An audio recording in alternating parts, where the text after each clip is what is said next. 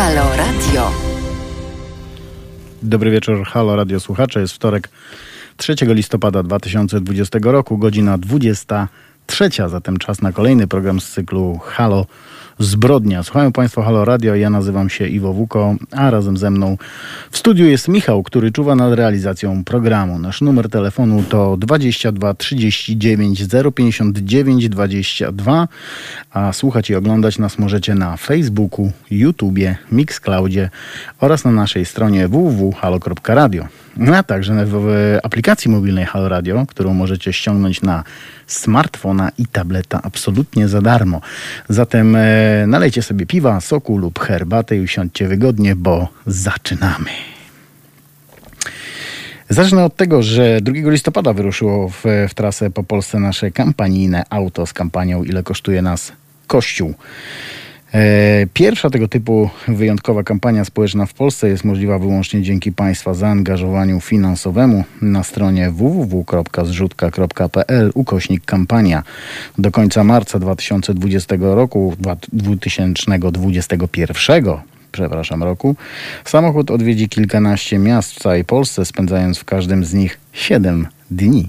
Oto plan na trasy na listopad. Warszawa od 2 do 8 listopada, Białystok od 9 do 15 listopada, Biała Podlaska, gdzie mam rodzinę, od 16 do 22 listopada, Lublin, gdzie mam rodzinę, od 23 do 29 listopada, a potem jedziemy dalej w Polskę. Nasza zrzutka będzie trwać nieprzerwanie, wszak uważamy, że nasze kampanijne auto z pytaniem ile kosztuje nas Kościół musi odwiedzić nie tylko duże miasta, ale też setki mniejszych ośrodków w całej Polsce. Jeżeli podzielacie Państwo nasze zdanie, to prosimy o wsparcie tej kampanii na www.zrzutka.pl/kampania. Dzięki Wam cała Polska może dowiedzieć się, że Kościół katolicki kosztuje nas prawie 20 miliardów złotych rocznie, podczas gdy długi państwowych szpitali w dobie koronawirusa przekroczyły już 14 miliardów złotych. Dobrze. A zatem naszym dzisiejszym tematem w Halo Zbrodnia jest Jack Unterweger. Weger, bo to po niemiecku to Unterweger powinno być. Irmina Tomaniak pyta, a gdzie Asia? Asi już nie ma. Jest. Ale Asia ma też córkę i ostatnio też dużo pracowała, więc no, musi trochę poświęcić czasu swojemu dziecku, więc dajmy jej ten czas. Musi jej trochę odpocząć. A dzisiaj jest Michał, też sympatyczny facet. Prawda, Michale? No właśnie. Jack Unterweger. Zabójca, seryjny morderca. Zacznę od tego, że kobieta była naga, tak powinienem zacząć, i leżała twarzą do ziemi. Zabójca rozłożył jej nogi w taki sposób, aby części intymne rzucały się w oczy temu, który miał ją znaleźć. Wokół szyi ofiara miała owiniętą pończochę. Sprawca wykonał skomplikowaną pętlę, która umożliwiała mu na przemian zaciskanie i rozluźnianie, co mogło przedłużyć cierpienie ofiary. Zwłoki pokryte były już warstwą niebieskich grzybów, a prawa noga została niemal w całości zjedzona przez zwierzęta. Widok był przerażający. Johann Unterweger, szerzej znany jako Jack Unterweger, urodził się 16 sierpnia 1950 roku w austriackim Judenburgu. Był synem austriackiej prostytutki i prawdopodobnie amerykańskiego żołnierza. Matka porzuciła go, gdy ten miał 2 lata. Wychowaniem Jacka zajął się jego dziadek, alkoholik. Swoje dzieciństwo Jack opisywał później jako bardzo ciężkie, pozbawione matczynej miłości. I to matkę obwiniał także za swoje późniejsze życiowe błędy. Jack bardzo wcześnie wszedł w konflikt z prawem. W wieku 16 lat wyspecjalizował się w kradzieżach, rabunkach i oszustwach. Gdy miał 20 lat, uprowadził młodą dziewczynę i próbował zmusić ją do nierządu. Policja wielokrotnie otrzymywała na niego skargi od różnych kobiet. W 1974 roku pod pretekstem podwiezienia do domu wywiózł za miasto młodą dziewczynę. Brutalnie ją pobił i unieruchomił, związując pończochami. Następnie masturbując się zgwałcił metalowym prętem. Dziewczyna opowiedziała o wszystkim policji i zidentyfikowała napastnika. Jack trafił do więzienia, ale nie na długo. Za kratami zażył dość dużą ilość środków przeciwbólowych, które udało mu się przemycić do celi. Próba samobójcza poskutkowała przeniesieniem do szpitala psychiatrycznego, z którego wkrótce został zwolniony.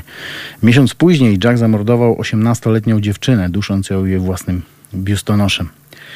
W lipcu 1976 roku Unterweger został skazany na dożywocie. I tu mogłaby się sprawa zamknąć, gdyby nie fakt, albo gdyby nie okoliczności, które przysporzyły Jackowi wielu wielbicieli. Badający go psycholog orzekł, że Jack ma sadystyczne skłonności psychopatyczne ze skłonnościami do narcyzmu i histerii. Ale siedząc w więzieniu, Unterweger ukończył liceum oraz kurs pisania, za który zapłaciła oczarowana nim wtedy dziennikarka.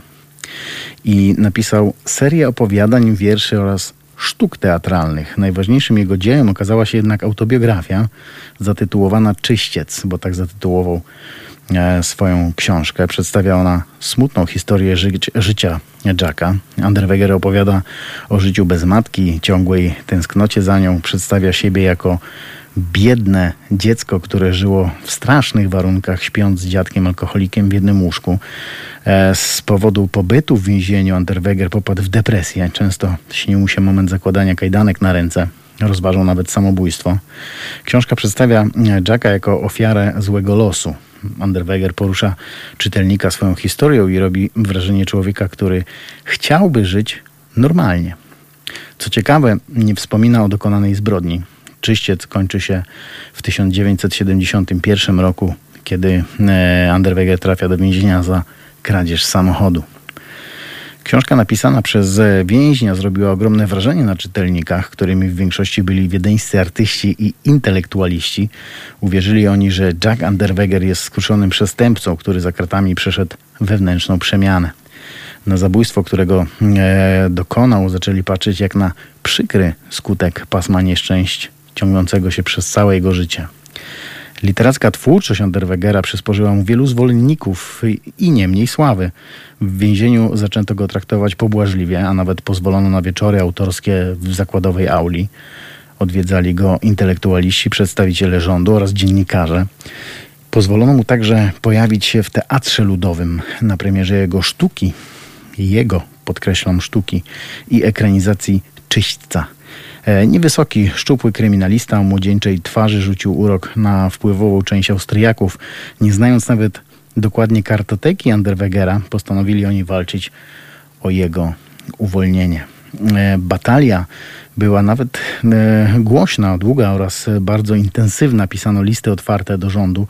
Zakładano kluby na rzecz uwolnienia Unterwegera, do których wstępowali najbardziej wpływowi Austriacy, przede wszystkim artyści i dziennikarze.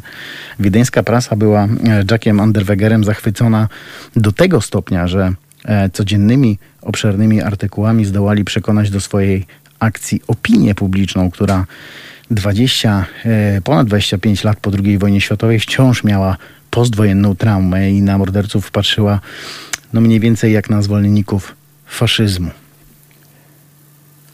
Od 1985 roku austriackie elity podpisały list, zbierały te listy, potem podpisały i w 1985 roku wysłały do ówczesnego prezydenta Austrii Rudolfa Kirchschlägera.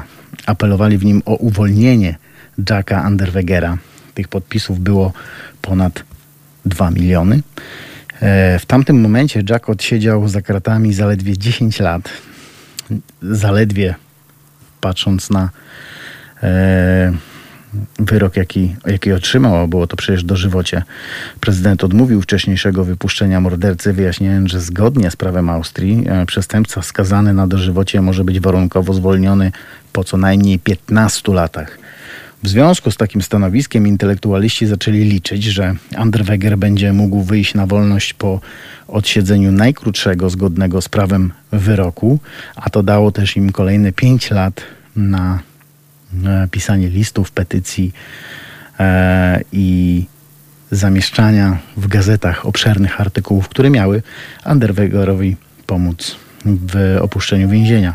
Patrząc na wszystko z perspektywy czasu, wiele ważnych osobistości pewnie chciałoby wymazać z przeszłości swoje stanowcze apele. Zresztą wielu z nich musiało się gęsto tłumaczyć z popełnionego błędu wiele lat później. Wielu straciło swoje stanowiska, inni, aby odciąć się od sprawy, zmuszeni byli do przeprowadzki. Sekretarz generalny reprezentujący austriackich pisarzy organizacji Ich Gi Autoren pisał wtedy tak. Abstrahując od ogólnych humanitarnych zasad, wiarygodność Ministerstwa Sprawiedliwości w kwestii rehabilitacji zostanie utrzymana lub pogrzebana zależnie od tego, jaki los spotka Jacka Unterwegera. Jeden z najwybitniejszych w Austrii seksuologów, Ernest Bornemann, napisał w liście do ministra sprawiedliwości tak. Ten człowiek popełnił poważne przestępstwo, lecz wyraził głęboką skruchę, rozumie motywy swojego ówczesnego postępowania, przejawia cechy, które nigdy nie pozwolą mu na powrót do dawnego życia. Jako profesjonalny seksuolog jestem w stanie wydać bardziej merytoryczną ocenę niż niejeden psychiatra.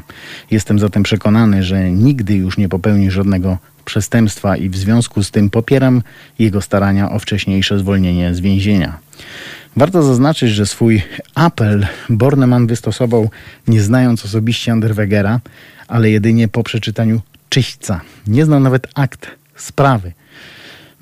Podobnie zresztą zrobili niemal wszyscy zwolennicy jego uwolnienia. Po tym jak zdał sobie sprawę Bornemann z tego, jak bardzo się pomylił, przeprowadził się do malutkiej wioski w Górnej Austrii, gdzie w wieku 80 lat popełnił samobójstwo.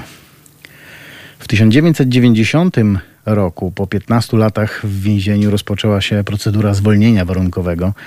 Jack miał wtedy po swojej stronie ogromną część dziennikarzy, pisarzy i artystów, a nawet wielu polityków. Podczas procesu reprezentował go George Zanger, prawnik wiedeńskiej śmietanki towarzyskiej. Aby wyjść na wolność, Jack potrzebował jednak nie tylko ważnych sprzymierzeńców, ale także pozytywnej opinii psychiatrycznej. I wydała ją Michaela Hapala, doktor z niedużym doświadczeniem. Hapala opierała się w swojej opinii na temat Unterwegera głównie na lekturze Czyśćca, niemal cytując niektóre jego fragmenty. Nie przeprowadziła jakichkolwiek niezależnych badań jego przeszłości, nie przeczytała akt mordercy. Stwierdziła, że w osobowości Jacka zaszły pozytywne zmiany i nie zagraża on społeczeństwu. Dodatkowo, jak się później okazało, naczelnik więzienia nalegał, aby opinia na temat więźnia była możliwie jak najbardziej pozytywna. Proces o zwolnienie warunkowego Jacka był oczywiście przesądzony. 23 maja 1990 roku Unterweger wyszedł na wolność. Miał wtedy 38 lat, wielu wpływowych przyjaciół i świetlaną przyszłość. I należy dodać, że nie był biednym człowiekiem. W przeciwieństwie do roku, w którym do tego więzienia trafił. Jack świetnie odnalazł się na wolności. Jako przykład udanej resocjalizacji często zapraszany był do różnych programów publicystycznych oraz na wystawne przyjęcia. Do tego był artystą, autorem bestsellera i sztuk teatralnych. W ciągu zaledwie roku od wyjścia z więzienia opublikował kolejne 2 książki i wyreżyserował 2 sztuki, na które dostał ogromne dotacje z Ministerstwa Edukacji i Kultury. Zaczął pracować także jako reporter. Obracał się w najwyśmienitszych kręgach i działał jak magnes na kobiety. Mieszkał w dużym, nowoczesnym apartamencie w eleganckiej części miasta i jeździł nowiutkim Mercedesem. Austria szalała na punkcie Jacka Unterwegera. Jedyni, którzy nie podzielali tej euforii, to rodzina i znajomi zamordowanej kobiety. W tamtym czasie Wiedeń należał do najbezpieczniejszych miast na świecie. Do lat 90. XX wieku policja nie miała tam żadnego przypadku seryjnego zabójstwa, a morderstwa nie zdarzały się często. Kiedy wiosną 1991 roku przyzwyczajeni do spokojnego trybu pracy policjanci znaleźli w lesie wiedeńskim zwłoki prostytutki, byli po prostu w szoku. Kobieta była naga i leżała twarzą do ziemi. Zabójca rozłożył jej nogi w taki sposób, aby części intymne rzucały się w oczy znalazcy. Wokół szyi ofiara miała owiniętą pończochę. Sprawca wykonał skomplikowaną pętlę, która umożliwiała mu na przemian zaciskanie i rozluźnianie, co mogło przedłużyć cierpienie ofiary. Zwłoki, na których zabójca położył kilka gałęzi i trochę liści, przykryte były już warstwą niebieskich grzybów, o czym mówiłem na samym początku, a prawa noga została niemal w całości zjedzona przez zwierzęta.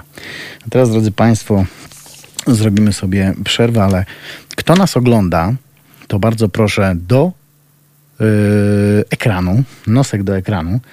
Kto nas słucha, ten niech nas słucha. Bo ja bym chciał tutaj Państwu puścić film. Krótki filmik z 2, taka dygresja trochę od tego, o czym rozmawiamy, z 2 listopada, kiedy wyruszyło w trasę po Polsce nasze kampanijne auto z kampanią, ile kosztuje nas Kościół. Zgodnie z zapowiedziami dzisiaj na ulice Warszawy wyjechało nasze kampanijne auto. Chodzi oczywiście o kampanię "Ile kosztuje nas Kościół?", a jak zapewne Państwo wiecie, to kwota co roku prawie 20 miliardów złotych.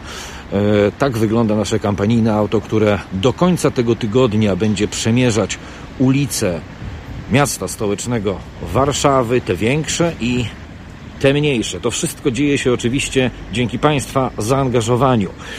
Do końca marca 2021 roku nasze auto odwiedzi kilkanaście miast w całej Polsce. W każdym spędzi tydzień i tylko od Was zależy, czy ta akcja będzie trwała dalej. Dlatego przypominam, zrzutka.pl/kampania. Tam można wspierać nasze wspólne działania na rzecz edukacji obywatelskiej, edukacji społecznej. Bo skoro szpitale zadłużone są na kwotę 14 miliardów złotych, a roczny koszt Kościoła zamyka się w kwocie prawie 20 miliardów złotych, to potrzeba takiej kampanii jest oczywiście w pełni uzasadniona. Po tygodniu spędzonym w Warszawie auto wyruszy w trasę po Polsce. Więcej szczegółów na naszym radiowym fanpage'u na Facebooku, czyli fanpage'u Halo Radiowym i oczywiście w programach na antenie Halo Radia. A żebym tylko dopiął rzeczy najwłaściwszych, to jeszcze pozwolę sobie zamienić dwa słowa z panem Krzysztofem, naszym kierowcą, dzielnym zresztą. Panie Krzysztofie, witamy serdecznie. I pytanie do pana. Dlaczego zdecydował się pan na tak oryginalną i wyjątkową pracę? Bo to praca niecodzienna, przemierzanie Warszawy, a potem innych miast z takimi treściami, które dopiero muszą przebijać się do świadomości publicznej. Podjąłem się tej pracy tym ciekawym samochodem, ponieważ łączę przyjemne z pożytecznym. Lubię jeździć samochodem, jak również popieram to, co jest napisane na banerach. Panie Krzysztofie, pięknie dziękujemy za zaangażowanie, życzymy powodzenia i oczywiście, aby to wszystko działo się jak najbardziej bezpiecznie. Wszystkiego dobrego. Dziękuję. Proszę Państwa, zrzutka.pl/kampania. Tam cały czas Państwo możecie wspierać naszą kampanię społeczną, pierwszą taką w Polsce, mówiącą o tym, ile kosztuje nas Kościół katolicki każdego roku. Bo wszyscy chyba dobrze wiemy, że te pieniądze są potrzebne w zupełnie innych miejscach i powinny być przeznaczane na zupełnie inne, bardzo istotne społecznie cele.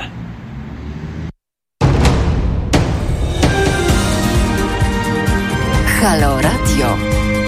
Gadamy i trochę gramy.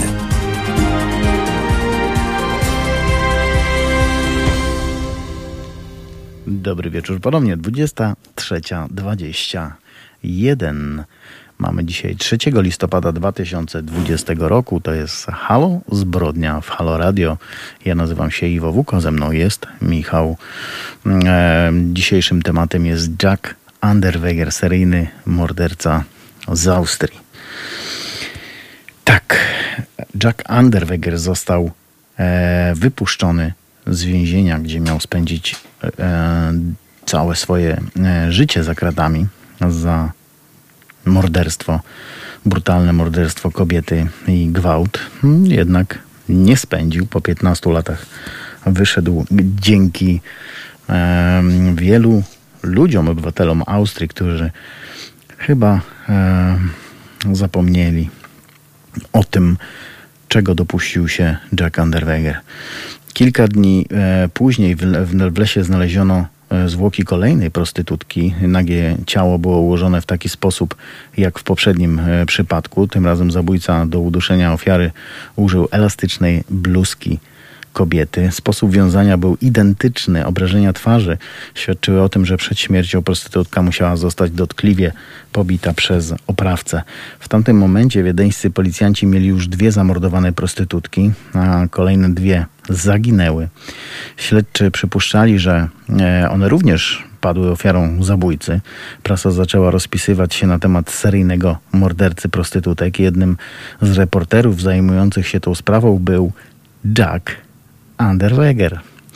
Przeprowadził serię wywiadów nawet z prostytutkami, a także z szefem komendy głównej policji Maxem Edelbacherem.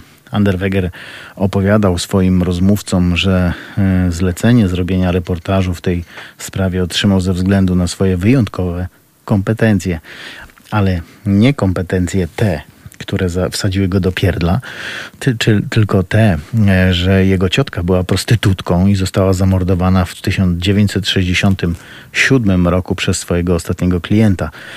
Od niej dowiedział się wiele o tamtym świecie, tak przynajmniej tłumaczył. Historię ciotki Jack zresztą umieścił także w swojej książce. Zapalony reporter wydawał się być bardzo zaangażowany w temat wyjaśnienia morderstw prostytutek. Tymczasem znalazł się w kręgu podejrzanych. Dzień przed wywiadem z Maxem Edelbacherem, czyli z szefem wiedeńskiej policji, do komendy głównej zadzwonił emerytowany inspektor policji August Schuner i przypomniał, że Jack bardzo dawno temu zamordował 2 prostytutki. W związku z tym, że Unterweger miał w przeszłości na koncie tylko 1 ofiarę i zgodnie z aktami nie była ona prostytutką, zgłoszenia nie potraktowano jednak poważnie.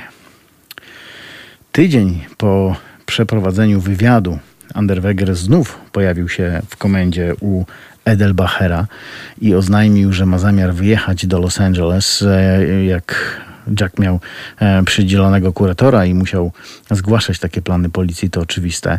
Powiedział, że chce napisać reportaż o tamtejszej przestępczości i sposobach działania organów ścigania.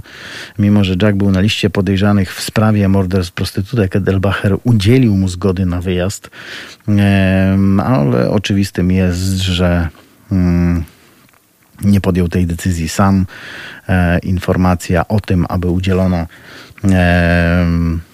dziennikarzowi wtedy, Jackowi Unterwegerowi, umożliwienia mu wyjazdu, przyszła z góry. W Los Angeles Jack skontaktował się z tamtejszą policją. Wydawał się bardzo zainteresowany przestępczością w dużym mieście i sposobami walki z nią. W trakcie 5 tygodni pobytu Jacka Unterwegera w Ameryce morderstwa w Wiedniu ustały. Ale w tym samym czasie znaleziono jednak ciała 3 prostytutek w Los Angeles. Wszystkie nagie zostały udoszone własnymi stanikami. Analizując tę sprawę, amerykańscy policjanci szybko doszli do wniosku, że mają u siebie seryjnego zabójcę. Dodatkowo badania potwierdziły, że sposób wiązania stosowany przez sprawcę był wyjątkowo wymyślny i we wszystkich przypadkach taki sam. W tamtym czasie w Stanach Zjednoczonych zjawisko seryjnego morderstwa było już czymś dobrze znanym i policjanci błyskawicznie łączyli ze sobą kolejne przypadki. Mając już 3 ofiary tego samego zabójcy, śledczy zaczęli intensywnie patrolować okolice, w których kobiety były widziane po raz ostatni. Mieli nadzieję, że morderca zaatakuje po raz kolejny. Tak się jednak nie stało. Funkcjonariusze z Los Angeles podejrzewali, że w takim razie przestępca albo zginął, albo trafił za kratki za inne przestępstwo, albo gdzieś wyjechał. Po powrocie Jacka Unterwegera do Austrii tamtejsza policja nie miała pojęcia o tamtejszych tajemniczych morderstwach w Los Angeles. Oczywiście internetu wtedy nie było. Kontakt ze światem nie był taki, jak jest teraz, był na pewno znacznie ograniczony. Znaleziono jednak kolejne ciała zaginionych wcześniej prostytutek. W oddalonym o kilkadziesiąt kilometrów od Wiednia Gracu policjanci prowadzili śledztwo w sprawie morderstwa 2 kobiet. Obie zostały uduszone częściami własnej garderoby, dlatego też podejrzewano, że to zabójca z lasu wiedeńskiego rozszerzył teren działania. Funkcjonariusze, przeprowadzając rozmowy z różnymi prostytutkami, natrafili na jedną szczególną. Młoda kobieta opowiedziała im o wyjątkowo brutalnym kliencie, jakiego obsługiwała. Mężczyzna wywiózł ją za miasto, w głąb lasu. Tam kazał się rozebrać, związał jej ręce kajdankami i odbył wyjątkowo brutalny stosunek. Kobieta obawiała się wtedy, że może nie wyjść cało z tego spotkania. Wszystko dobrze zapamiętała, ponieważ był to jeden z jej pierwszych i, jak sama mówiła, najgorszych klientów. Kiedy inspektorzy pokazali jej zdjęcie Unterwegera, kobieta bez namysłu potwierdziła, że to on. Później sprawy potoczyły się już szybko. Wyszło na jaw, że Unterweger mimo wcześniejszych zaprzeczeń niejednokrotnie korzystał z usług prostytutek i nie należał do delikatnych klientów.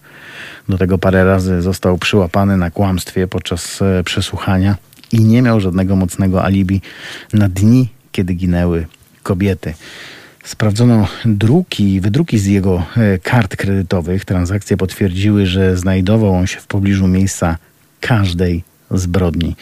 W lutym 1992 roku sąd wydał nakaz aresztowania Jacka Unterwegera, co było absolutnym szokiem dla obywateli Austrii, szczególnie Wiednia.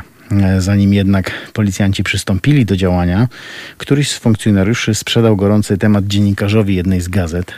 Układ miał być oczywiście prosty. Artykuł ukaże się dopiero w dniu zatrzymania Unterwegera.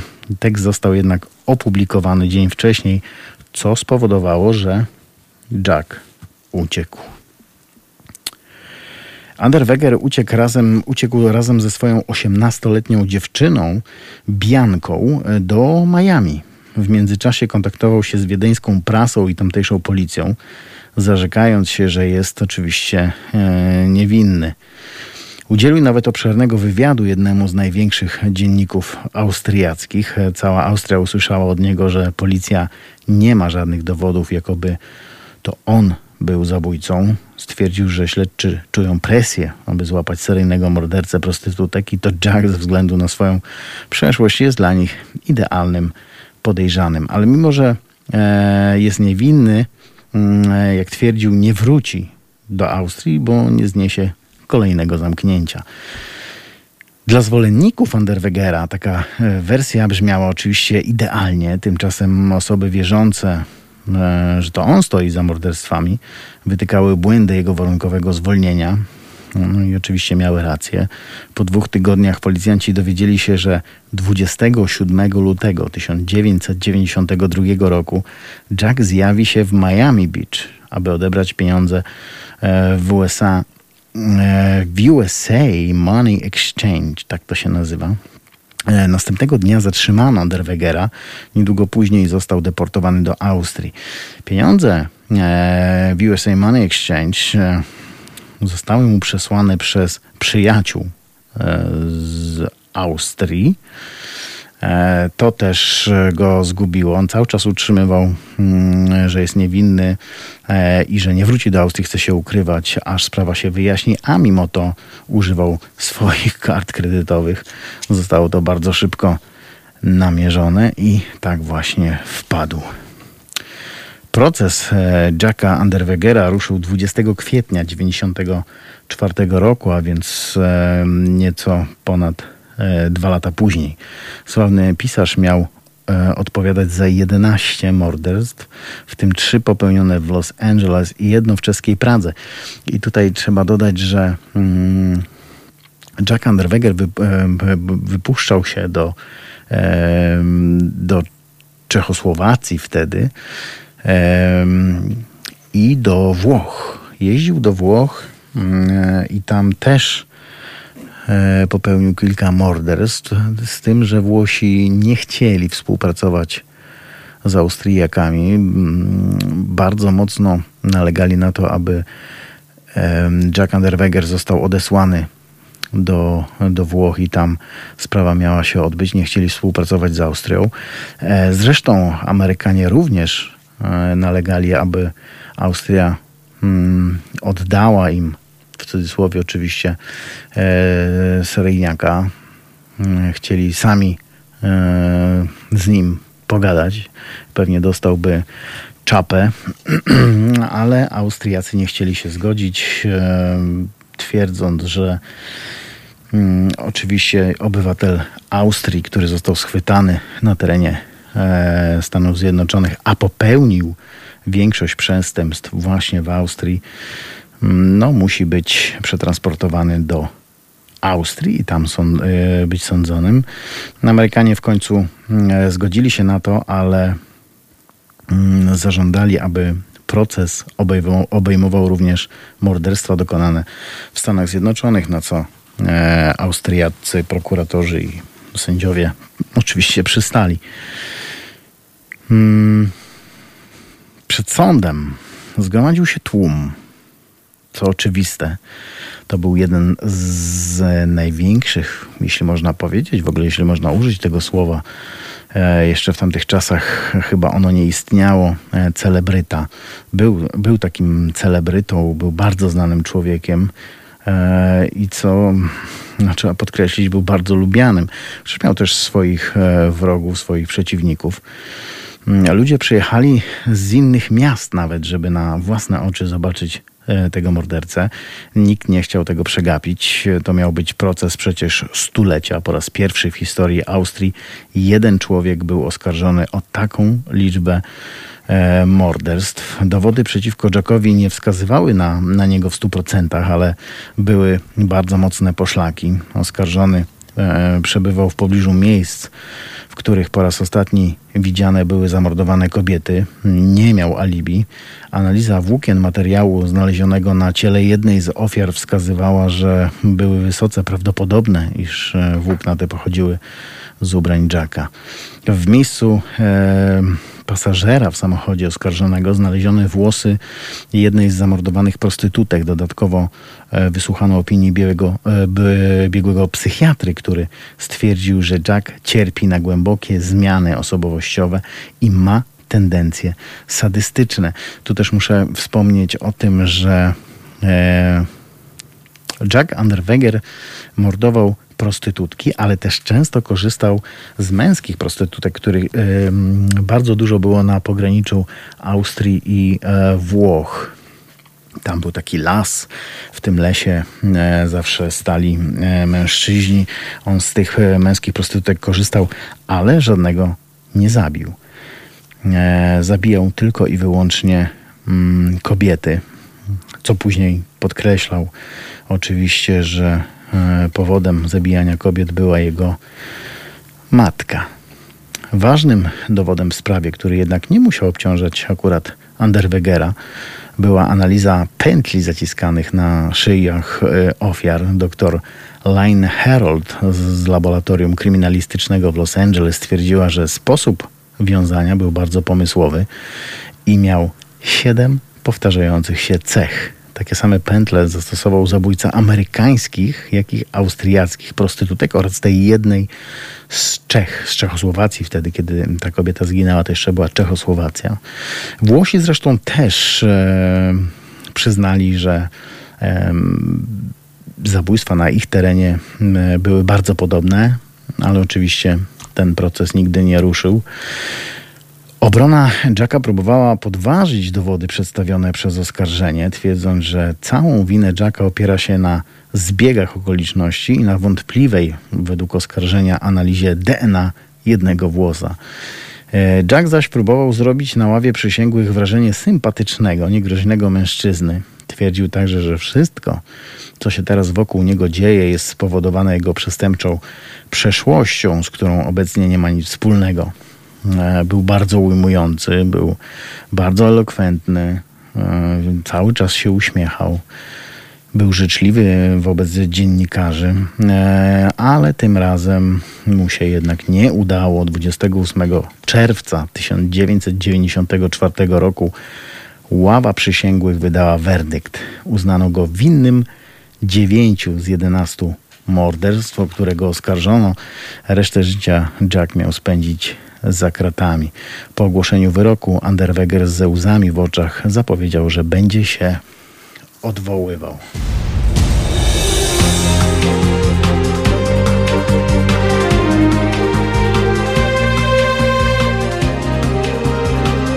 Halo Radio. Halo Radio i Halo Zbrodnia. Iwo Wuko z tej strony. Godzina 23:38, a więc wciąż mamy 3 listopada 2020 roku. A jak na listopad mamy całkiem znośną pogodę. Unterweger ze łzami w oczach zapowiedział, że będzie się odwoływał. I odwołał się. Tylko nic mu to nie dało. Następnego ranka po ogłoszeniu wyroku, serwisy informacyjne podały jednak szokującą wiadomość. O 3:40, bo kiedy zapadł wyrok w Austrii w tamtym czasie, jeszcze tego samego dnia można było się odwołać.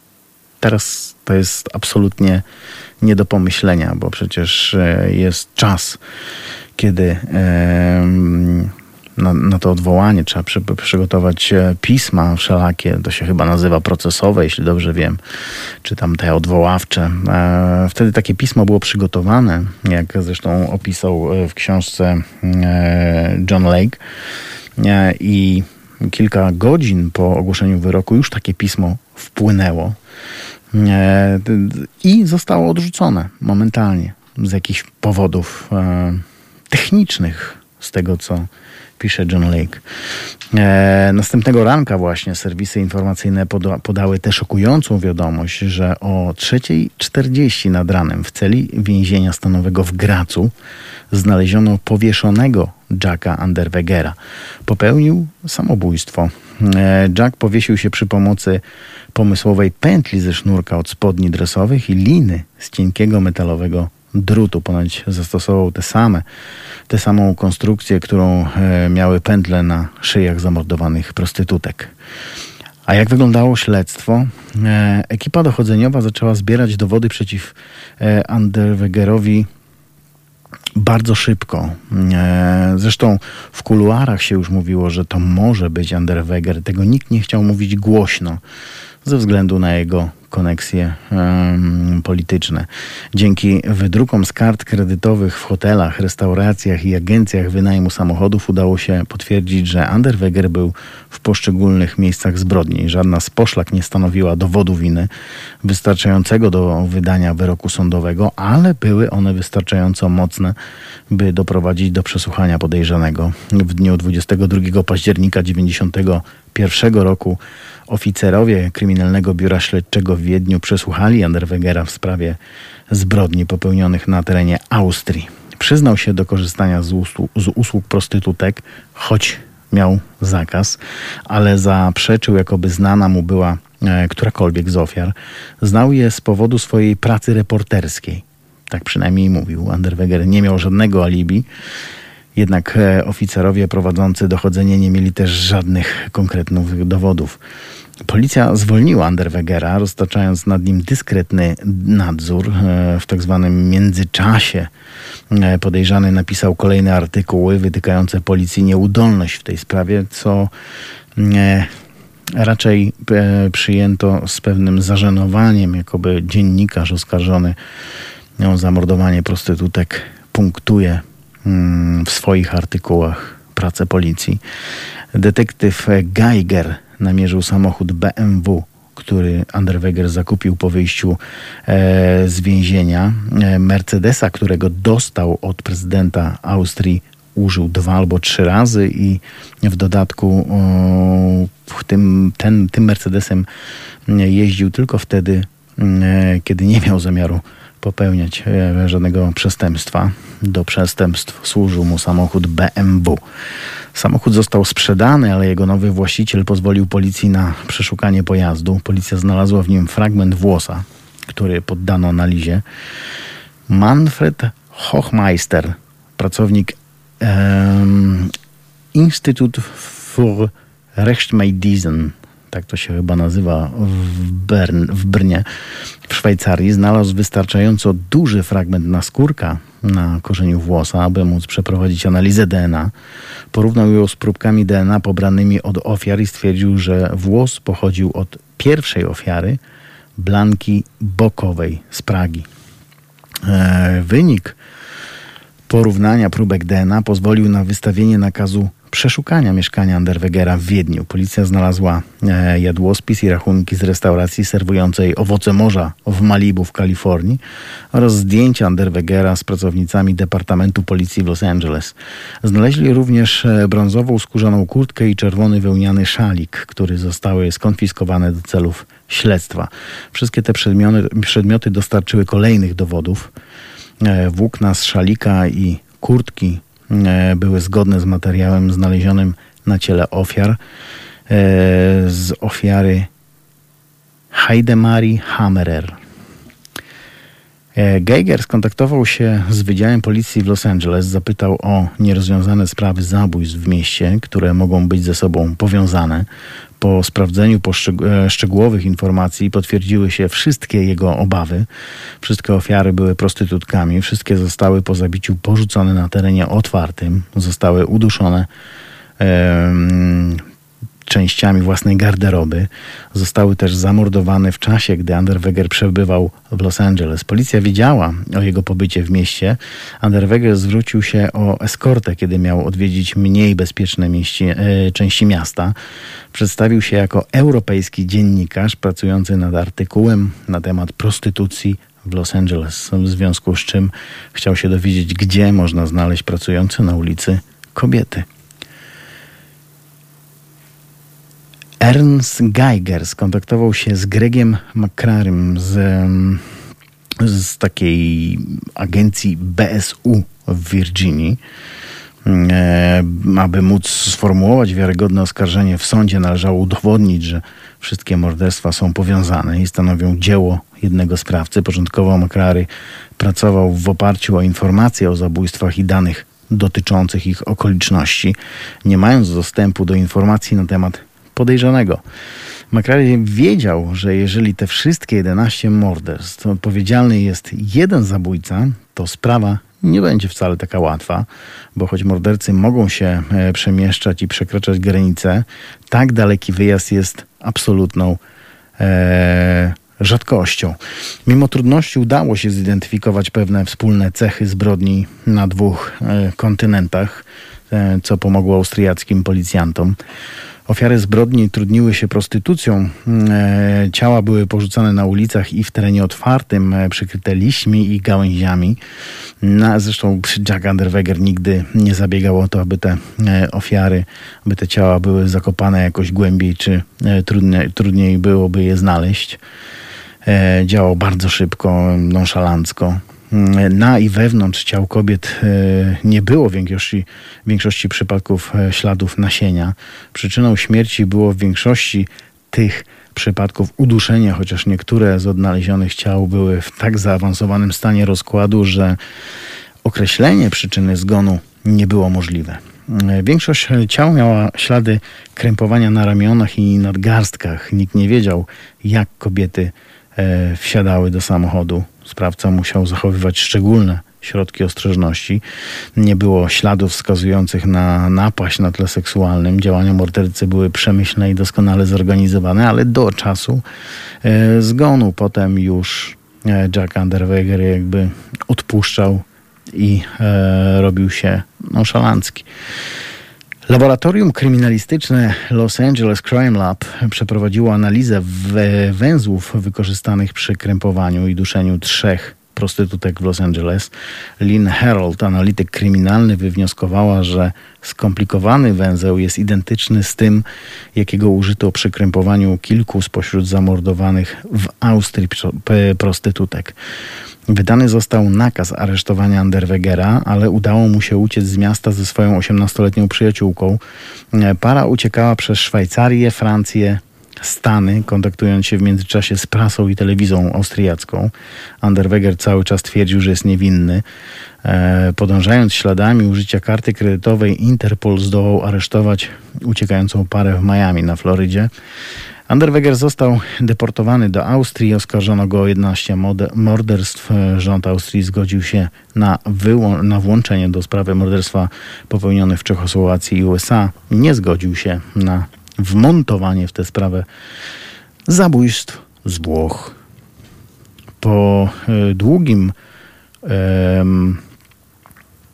okresie oczekiwania, w czasie którego Unterweger udzielał licznych wywiadów i przekonywał o swojej niewinności, rozprawa rozpoczęła się w czerwcu 1994 w Graz w Austrii.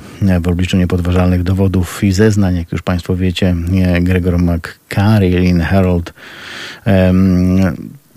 Unterweger został uznany winnym 9 spośród 11 zabójstw i w tych 9 były te 3 prostytutki ze Stanów Zjednoczonych i skazane na karę dożywotniego więzienia, pozbawienia wolności w dniu 18 czerwca 1994 roku. Następnego dnia, jak już wspominałem, Unterweger powiesił się w celi.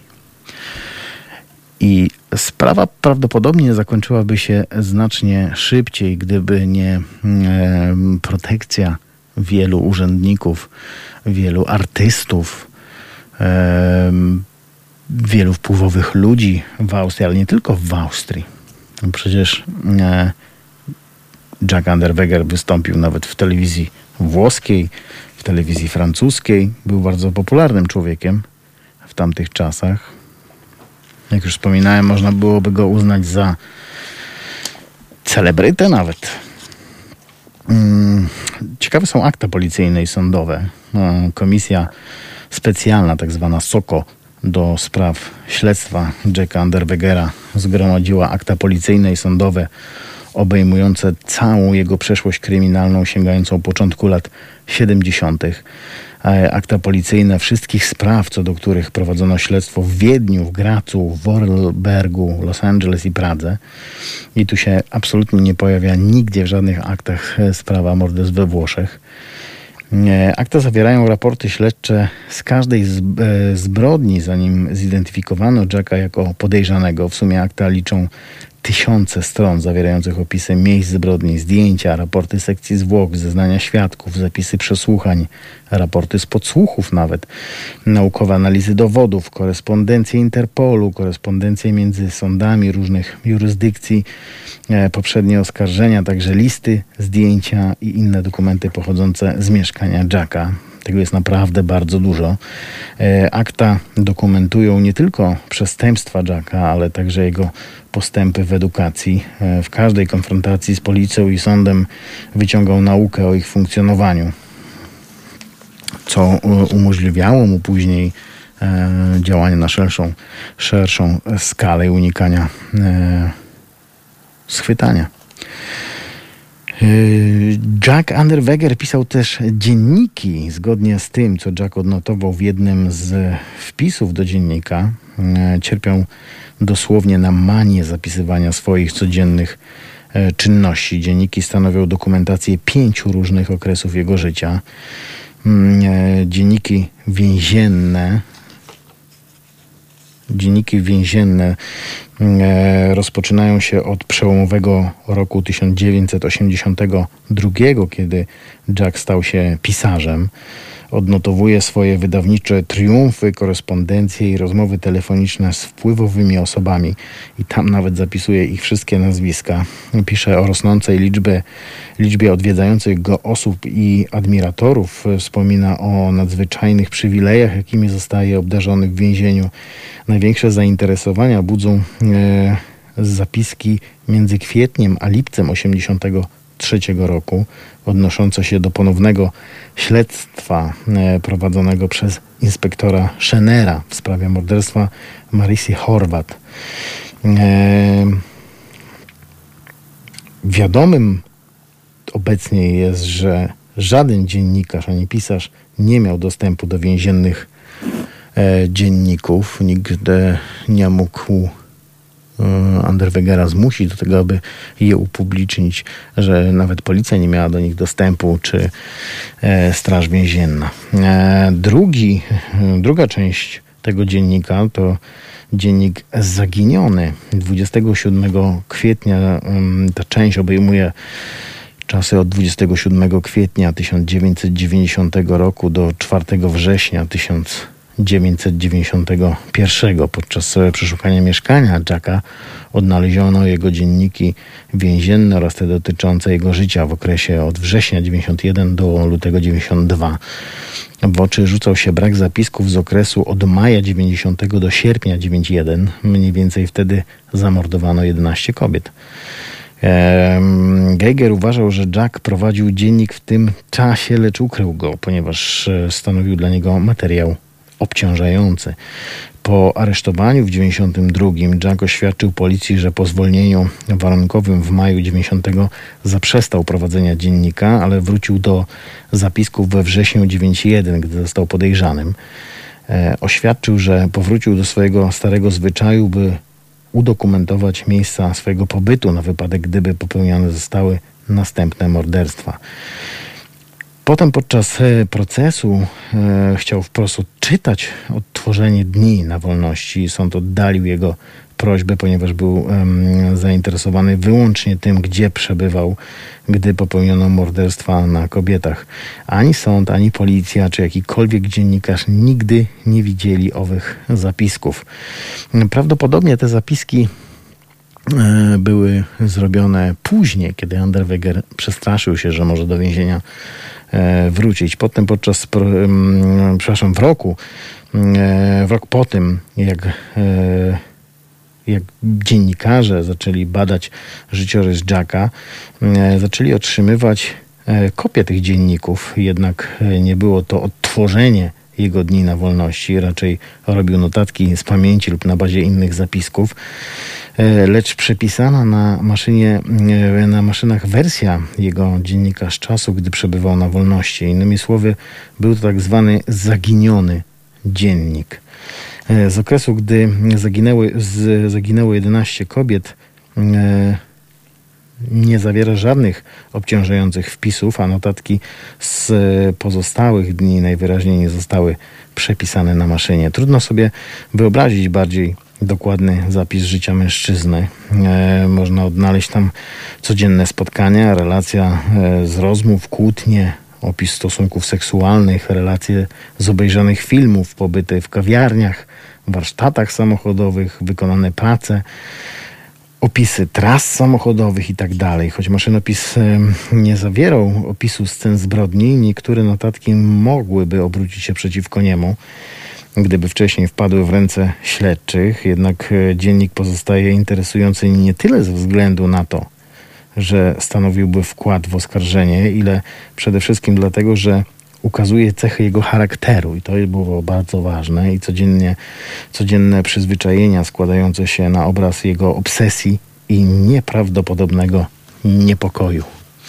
Szanowni Państwo, Jack Unterweger był celebrytą nawet długo po swojej śmierci. Dziennikarze a nawet można powiedzieć, że po śmierci stał się tym celebrytą jeszcze większym. Dziennikarze prześcigali się w tym, aby robić wywiady z jego ówczesną 18-letnią dziewczyną, no tak, bo to była jego dziewczyna, nie była jego żoną, choć takie były plany, to też zapisano w dzienniku. Jack Unterweger nawet miał pomysł na to, aby uciec do Brazylii i chyba nawet chciał zostawić tą 18-letnią dziewczynę w Stanach, w Miami, a uciec do Brazylii i tam ożenić się z Brazylijką, to dawałoby mu tak zwany immunitet. Po prostu nikt wtedy, nie wiem jak jest teraz, ale wtedy żadne państwo, czy w Ameryce Północnej, czy Południowej, czy w Europie, już nie mówiąc o Azji i Afryce, nie miało podpisanego dokumentu o ekstradycję zbrodniarzy. A mało tego, prawo mówiło o tym, jeszcze nawet tak do niedawna było, że prawo Brazylii mówiło o tym, że każdy, kto z jakichkolwiek przyczyn pojawi się w Brazylii i weźmie ślub z Brazylijką, otrzymuje momentalnie prawo stałego pobytu, jest nietykalny dla państw, dla organów ścigania z zewnątrz. Unterweger o tym wiedział, bo pisał kiedyś nawet o swojej domniemanej podróży, wydumanej podróży do Brazylii. Chciał ją odbyć. Pisał o tym w więzieniu przy tym pierwszym dożywociu, które dostał. Pisał o tym nawet w swoich książkach, odgrażając się niejako. Jeszcze wtedy nie miał tych protekcji swoich. Pisał wtedy Czyściec i bodaj w Czyśćcu padają takie słowa, że gdyby udało mu się opuścić mury więzienia w Austrii, opuściłby ten kraj jak najszybciej. Udał się do Brazylii, tam przyjął obywatelstwo brazylijskie i nigdy w życiu nie wróciłby do Austrii. No, sprawy się trochę inaczej potoczyły, bo Austria momentalnie po ukazaniu się Czyśćca zakochała się w Jacku Unterwegerze, zapominając o jego zbrodni. I cóż, wychodzi na to, że tak naprawdę to sami Austriacy stworzyli potwora. Można było tego uniknąć. Można było uniknąć 11 ofiar. Zresztą tych ofiar było więcej, bo po śmierci Unterwegera odnajdywano kolejne prostytutki. Wiele tych prostytutek pochodziło z byłej Jugosławii. Na terenie Austrii przy granicy pracowały też Włoszki, kobiety z Czech. Jedno nazwisko nawet brzmiało bardzo polsko, ale te kobiety zostały odnalezione długo, długo po tym, kiedy Jack Unterweger popełnił samobójstwo. Więc na tym teraz sobie skończymy, bo chcemy wam puścić hymn. Halo Radio. Dobry wieczór i teraz już można powiedzieć dzień dobry, bo już jest nowy dzień. 4 listopada 2020 roku oczywiście. Halo Zbrodnia w Halo Radio. A ja przypomnę Państwu, że słuchać nas i oglądać można na YouTubie, na Facebooku. Tam też możecie pisać swoje komentarze, a słuchać i oglądać nas można również na naszej aplikacji Halo Radio do ściągnięcia za darmochę na smartfony i tablety, ale jest też Mixcloud i Mixcloud wyróżnia się od tych wszystkich miejsc, które wymieniłem tym, że tam można słuchać muzy na Mixcloudzie i można też pisać na Mixcloudzie, a jak? A nasz numer telefonu to 22 39 059 22 i co ciekawe, możecie dzwonić w każdej sprawie, a nie tylko w sprawie Jacka Unterwegera, którego wam pokrótce przedstawiłem. Ale chciałbym też powiedzieć na temat tego człowieka, że oczywiście rozmawiamy sobie o zbrodni, tak? Nawet o 11 zbrodniach udowodnionych 9, przypisywanych mu 11. Potem się okazało, że było tego bodaj chyba ze 20. To nie jedyna zbrodnia Jacka Unterwegera, bo Jack Unterweger dopuścił się też innych zbrodni, jak choćby oczernienie swojego ojczyma oraz siostry przyrodniej, Charlotte Auer.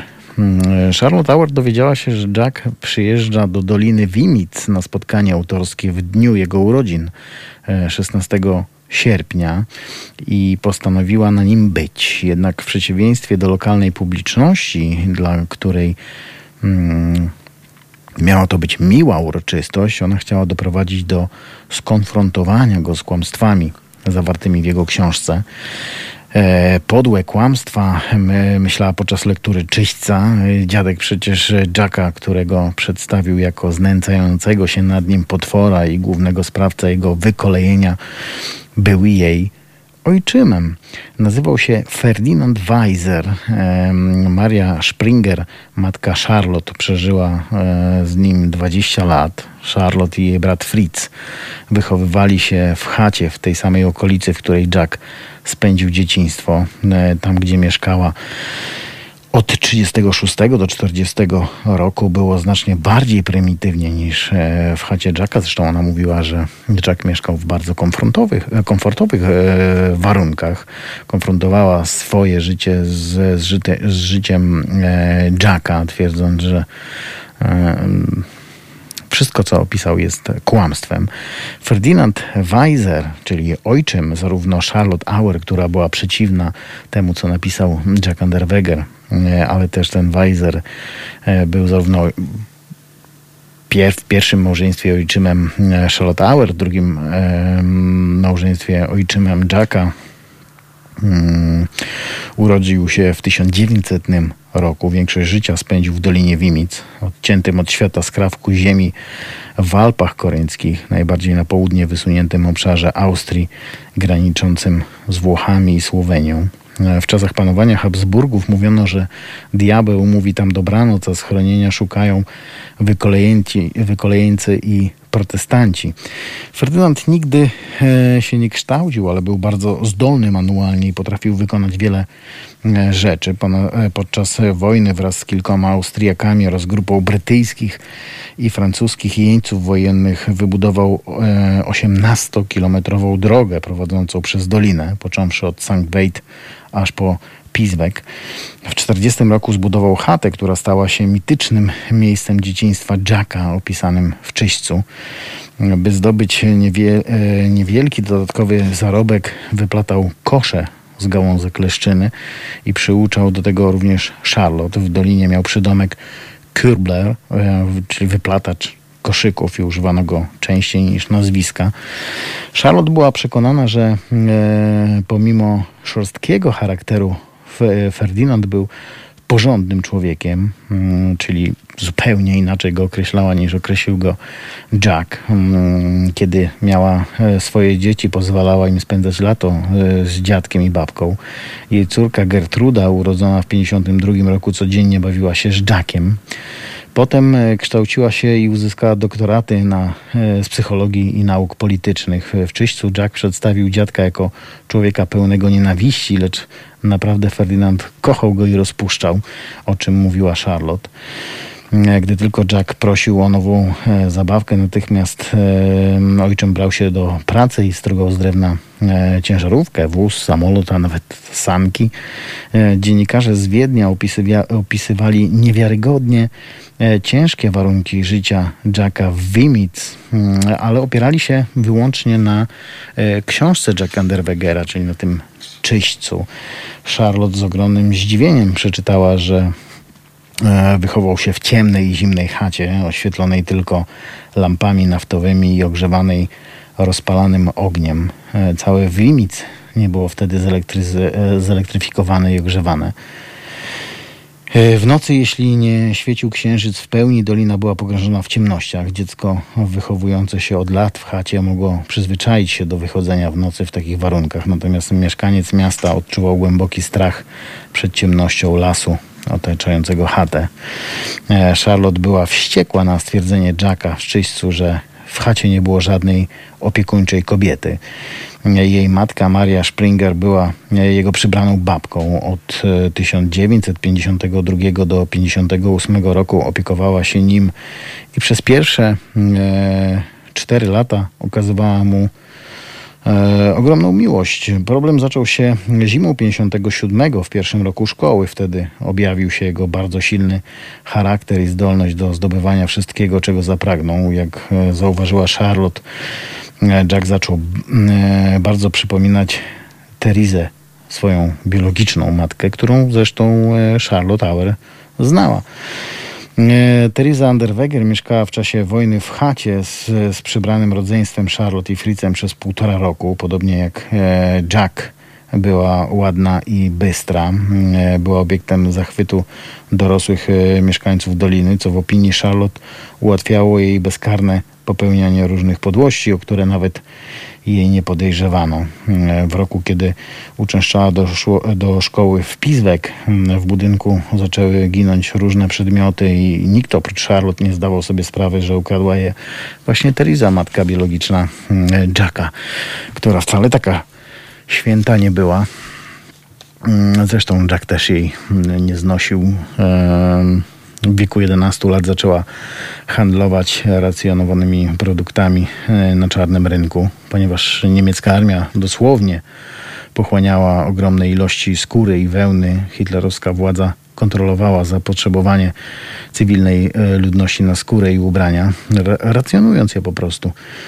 Theresa poszła do biura wydającego kartki i oświadczyła, że została wysłana, aby odebrać je dla starszych, niedołężnych ludzi, którzy o własnych siłach nie mogli zrobić tego osobiście. Niewielu mieszkańców posiadało konie. Nikt wtedy nie miał samochodu. Oczywiście cywilny urzędnik nie podejrzewał, że mała dziewczynka była oszustką, która miała zamiar sprzedać kartki na czarnym rynku.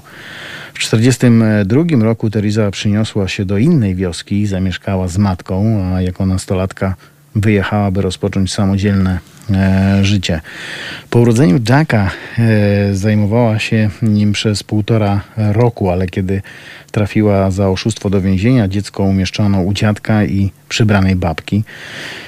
Chociaż Jack Unterweger nie zwracał się do niego per dziadku, tylko per tato, czy nawet per ojcze. I wspominał często Ferdynanda jako ojczyma, a nie jako przybranego dziadka, choć oficjalnie był to jego dziadek. Po wyjściu z więzienia wyszła za mąż za amerykańskiego żołnierza, który prawdopodobnie był ojcem Jacka i nigdy nie pojawiła się w Niemiec, by odebrać dziecko.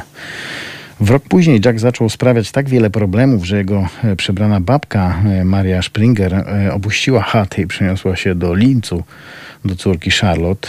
Jack został sam z dziadkiem przez 2 miesiące, po których trafił prawnie pod opiekę siostry Ferdynanda.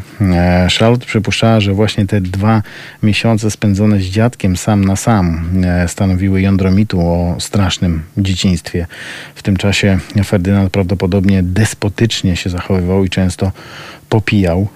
Kłamstwem z jego strony było stwierdzenie w książce, że spał z dziadkiem w jednym łóżku, bez względu na to, czy w izbie kręciły się jakieś kobiety. Miał swój pokój na pięterku nad kuchnią.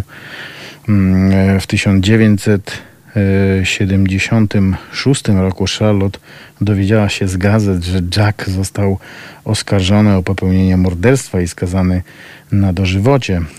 6 lat później ukazał się Czyściec i Jack stał się celebrytą. Chociaż, jak mówiliśmy, wtedy chyba tego słowa jeszcze nie znano. W tym czasie Charlotte przeszła z mężem na emeryturę i powróciła razem z nim do Niemiec. Pewnego dnia w 1985 roku zadzwonił do niej dziennikarz z ORF i poprosił ją o rozmowę na temat jej sławnego siostrzeńca.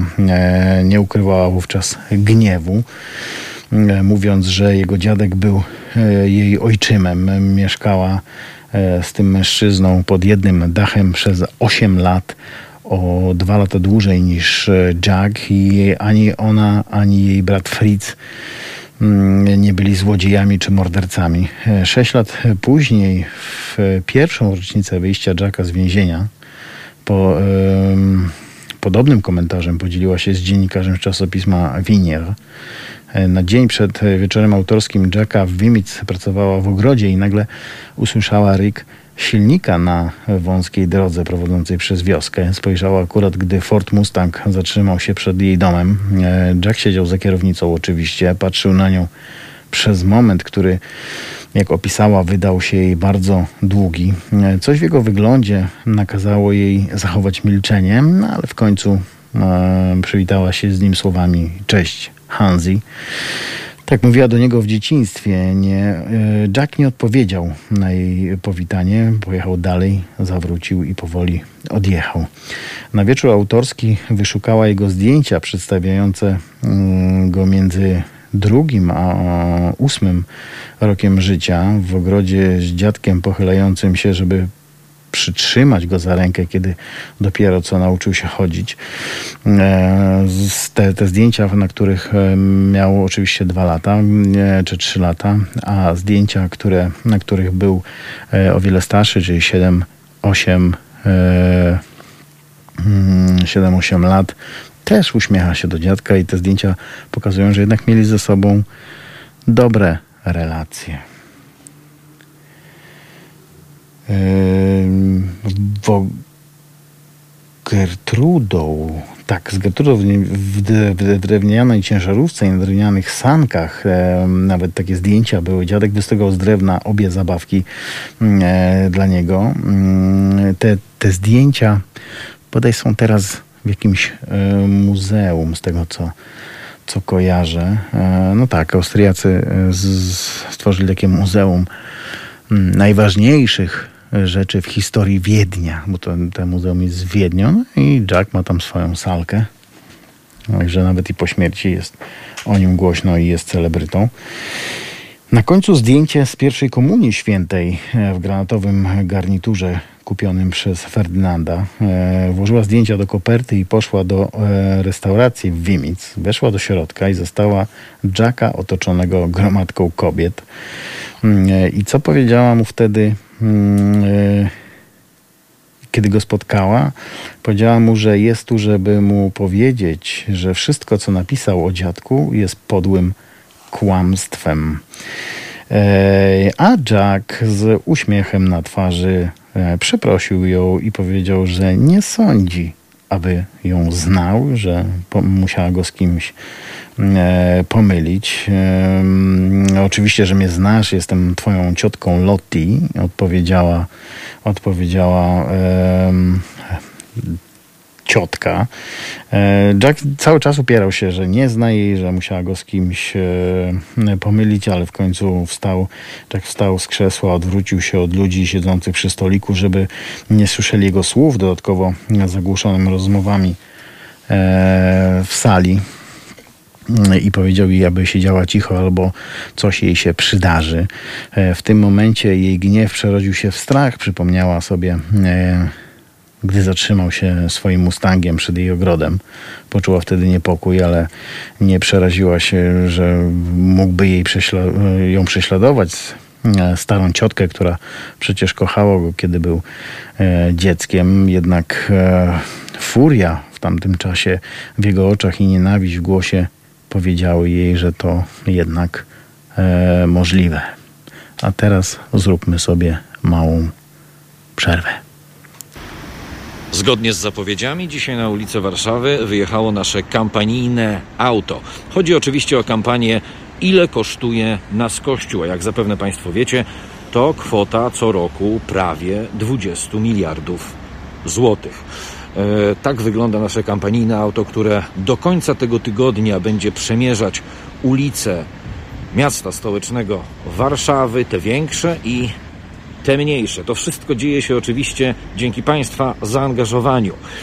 Do końca marca 2021 roku nasze auto odwiedzi kilkanaście miast w całej Polsce. W każdym spędzi tydzień i tylko od Was zależy, czy ta akcja będzie trwała dalej. Dlatego przypominam, zrzutka.pl/kampania. Tam można wspierać nasze wspólne działania na rzecz edukacji obywatelskiej, edukacji społecznej.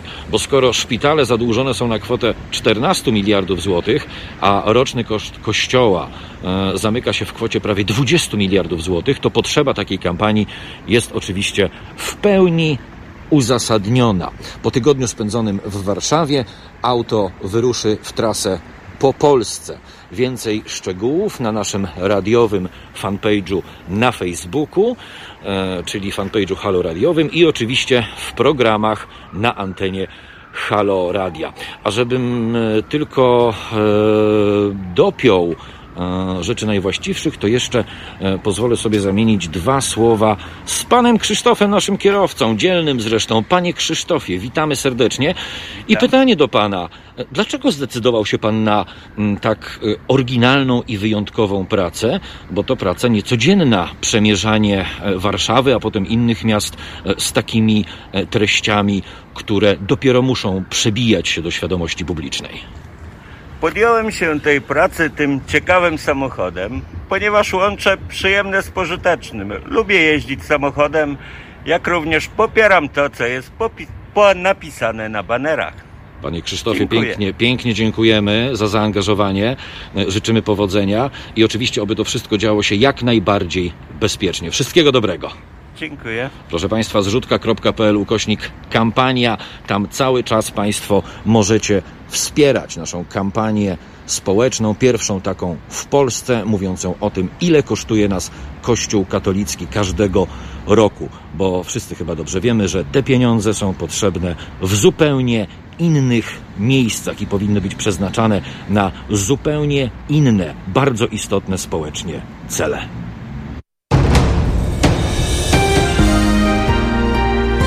Halo Radio.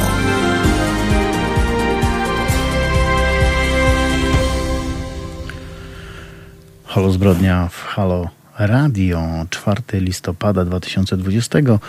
Mamy już 25 minut po północy.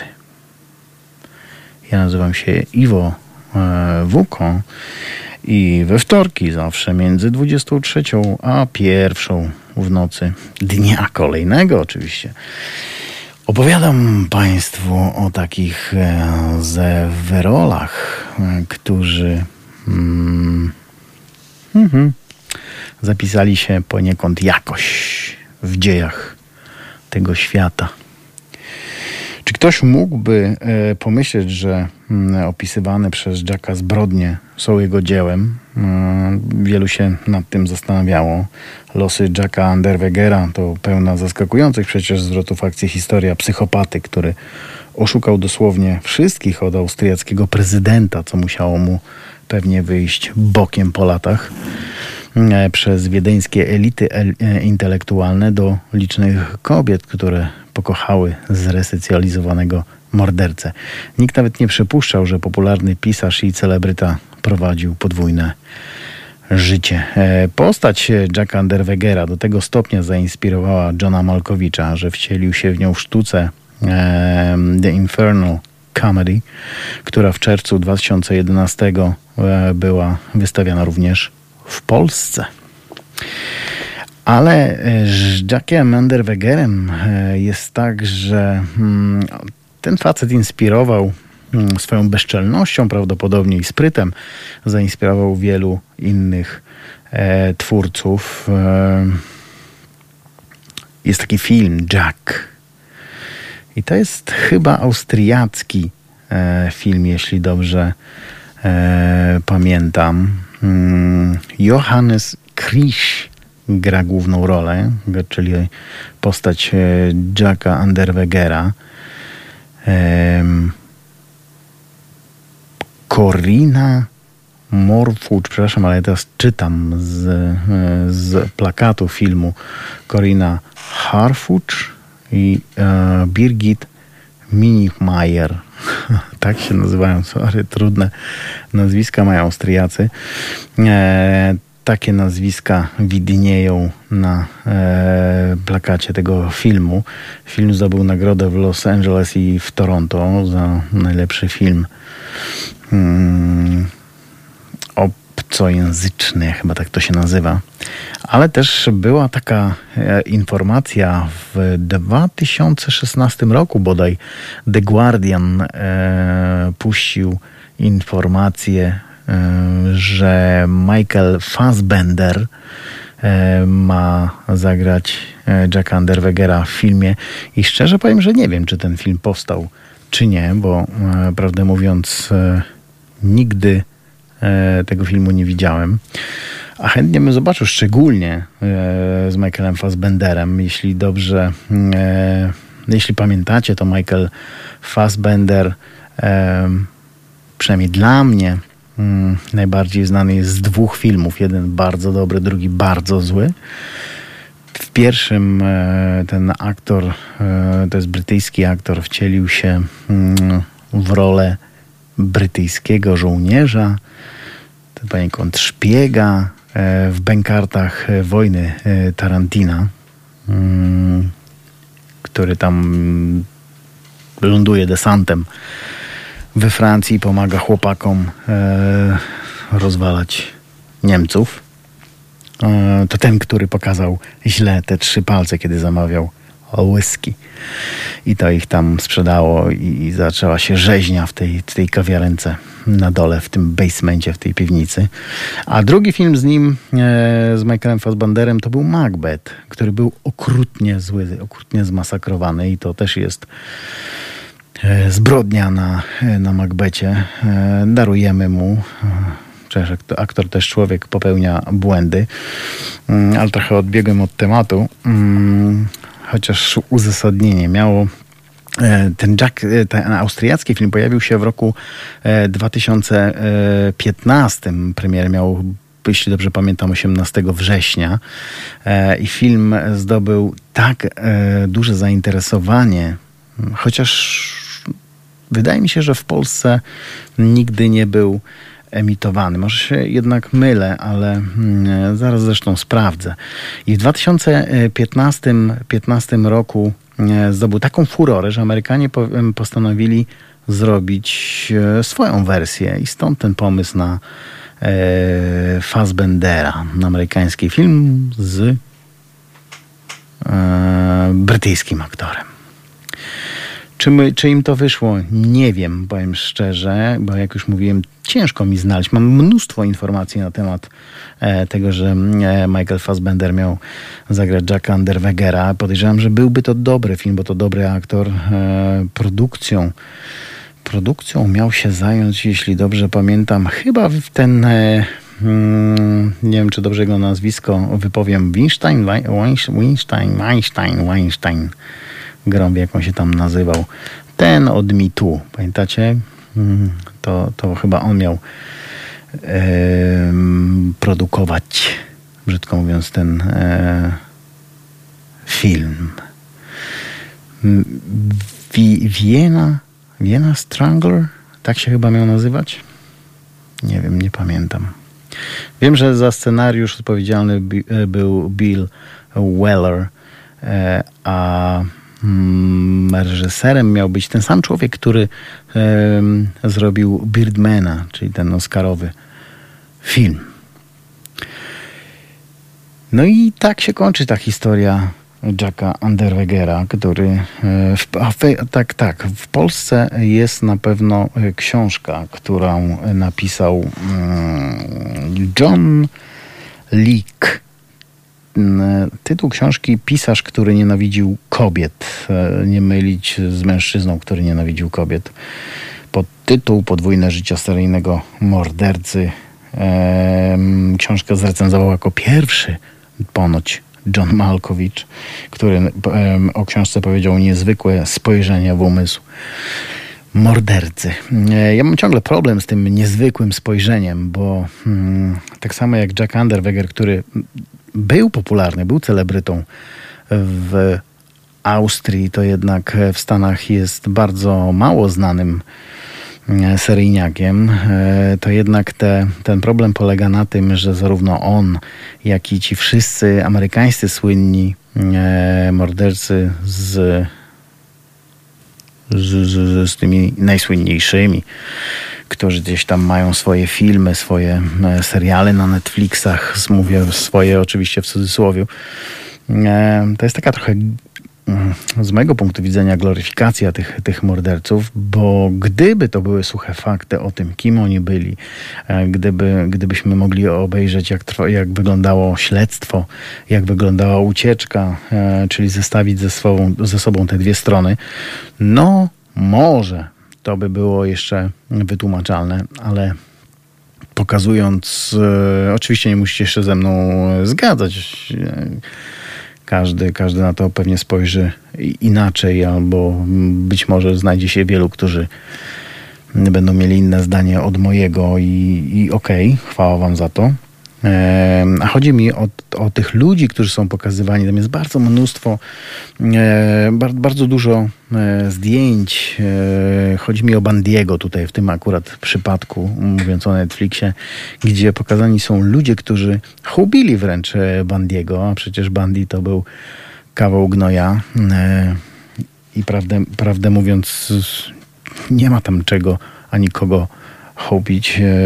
To samo się działo z Jackiem, który zresztą, jak rozmawiałem z moimi znajomymi, którzy mieszkają w Austrii, twierdzą, że i owszem, ten człowiek jest bardzo znanym nazwiskiem wśród Austriaków, a jest mnóstwo książek o nim. W Polsce pojawiła się jedna, może dwie. Jedna ta najbardziej znana, Johna Lake'a, ale w Austrii jest mnóstwo przedruków artykułów. Jest taka książka w Austrii, która zawiera mnóstwo, chyba wszystkie najważniejsze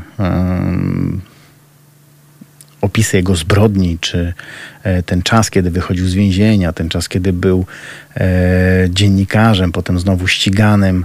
To wyszło w chyba trzytomowa jego tak jakby biografia, czy jego działalność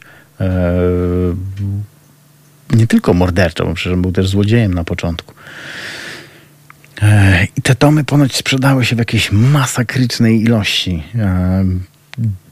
Ludzie w domach mają jego zdjęcia, oczywiście pochowane, bo to nie wypada.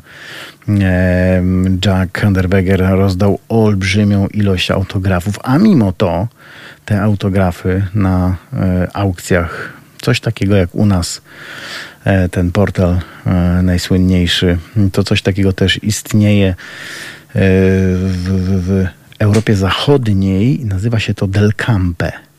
Jeśli dobrze pamiętam, chyba tak, nazywa się Del Campe. I tam, jak sprawdzałem, to zdjęcie Jacka Unterwegera teraz kosztuje około 1000 euro, a książka Czyściec, pierwsze wydanie z jego autografem, przekracza jakieś 20 czy 30 tysięcy euraków. To jest jakiś fenomen w ogóle.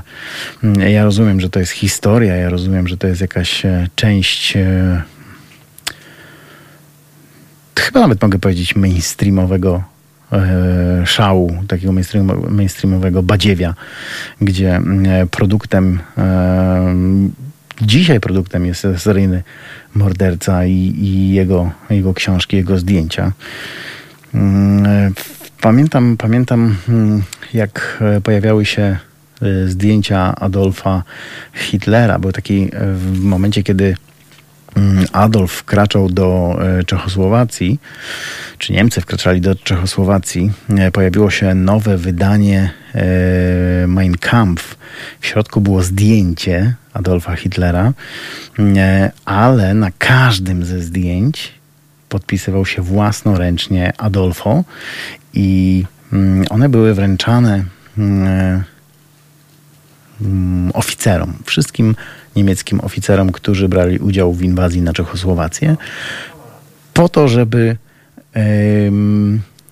ich podnieść na duchu, żeby pokazać ich rangę, żeby przyciągnąć ich trochę bardziej do tego Hitlera, bo też wiadomo, że większość z nich wykonywała, czy część przynajmniej z nich wykonywała rozkazy, niekoniecznie się zgadzając z poglądami Hitlera, ale to miał być taki prezent. I do czego zmierzam? Te zdjęcia, które pojawiły się w tym specjalnym, można tak nazwać, wydaniu Mein Kampf. Potem były sprzedawane w latach 90. były sprzedawane na jakichś aukcjach, takich dużych aukcjach, gdzie można brać udział osobiście, telefonicznie. Wtedy jeszcze chyba nie było internetu, bo to były początki lat 90. One też przynosiły jakieś koszmarne zyski tym sprzedającym. I co najciekawsze, rząd niemiecki zabronił sprzedawania tego. Zresztą zaczęli konfiskować to.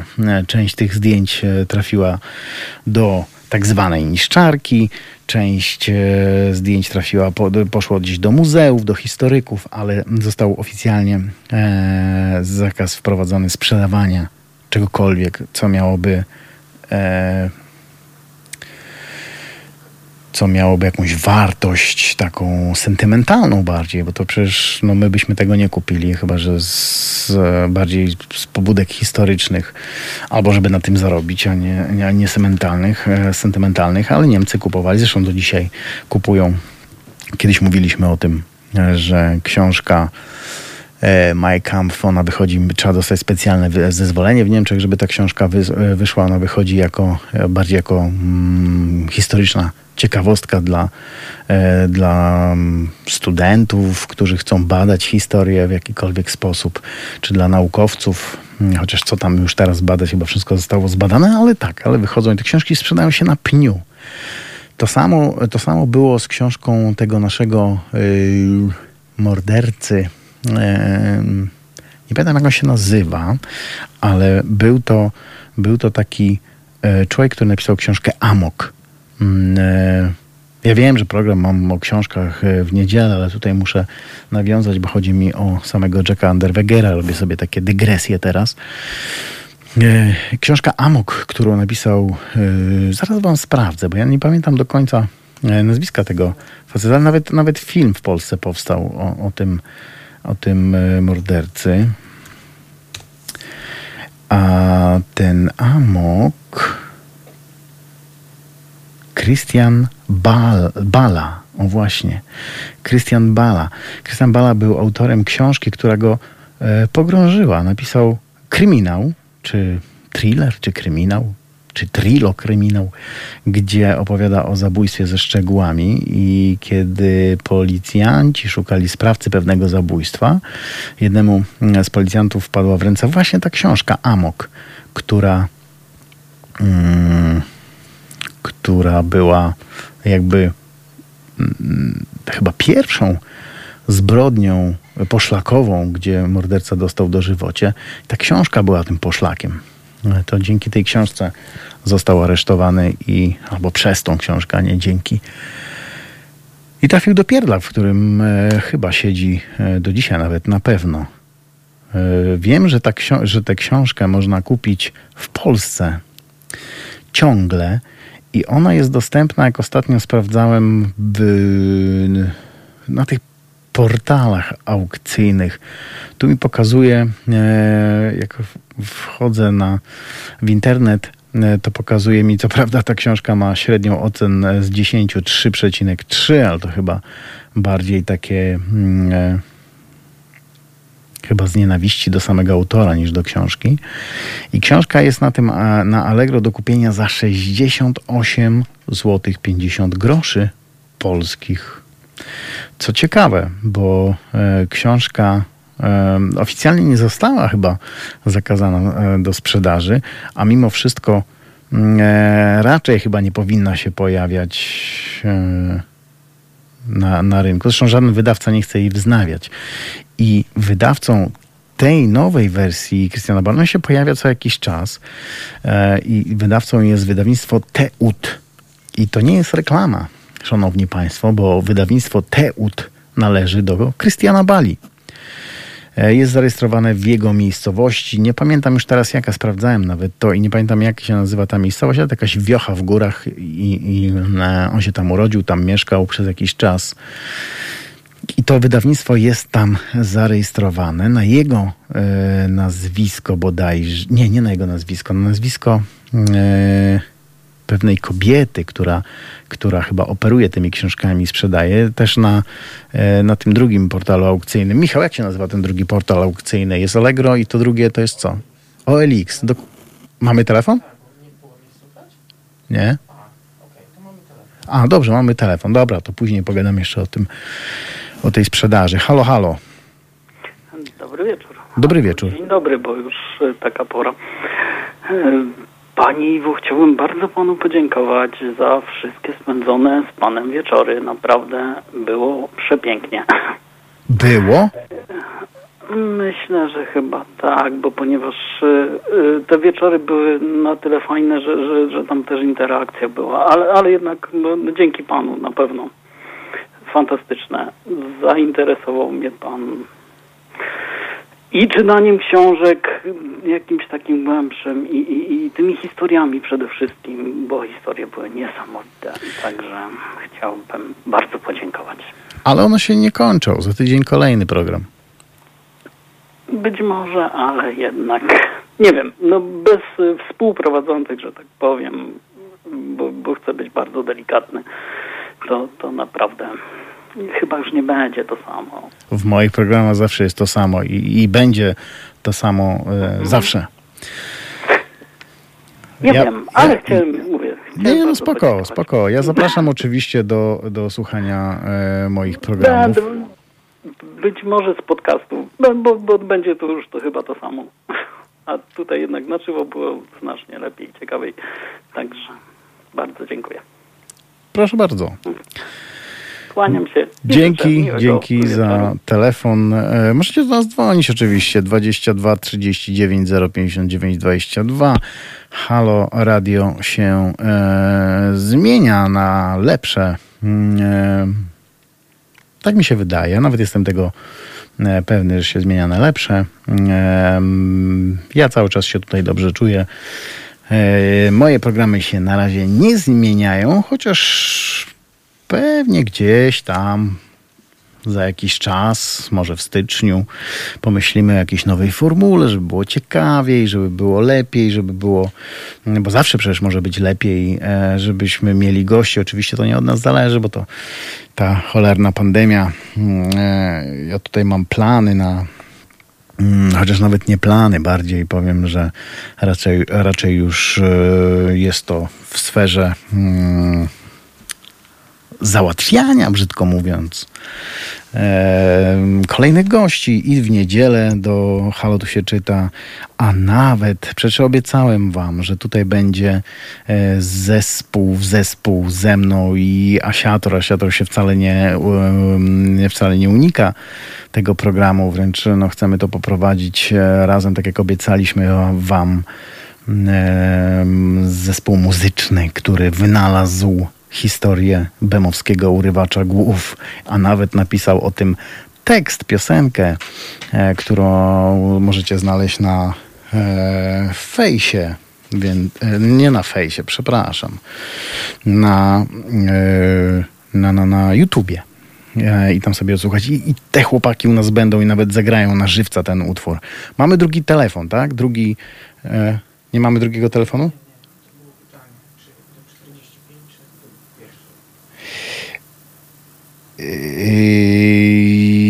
My sobie tu siedzimy do pierwszej, bo jesteśmy ostatnim. Michał oczywiście...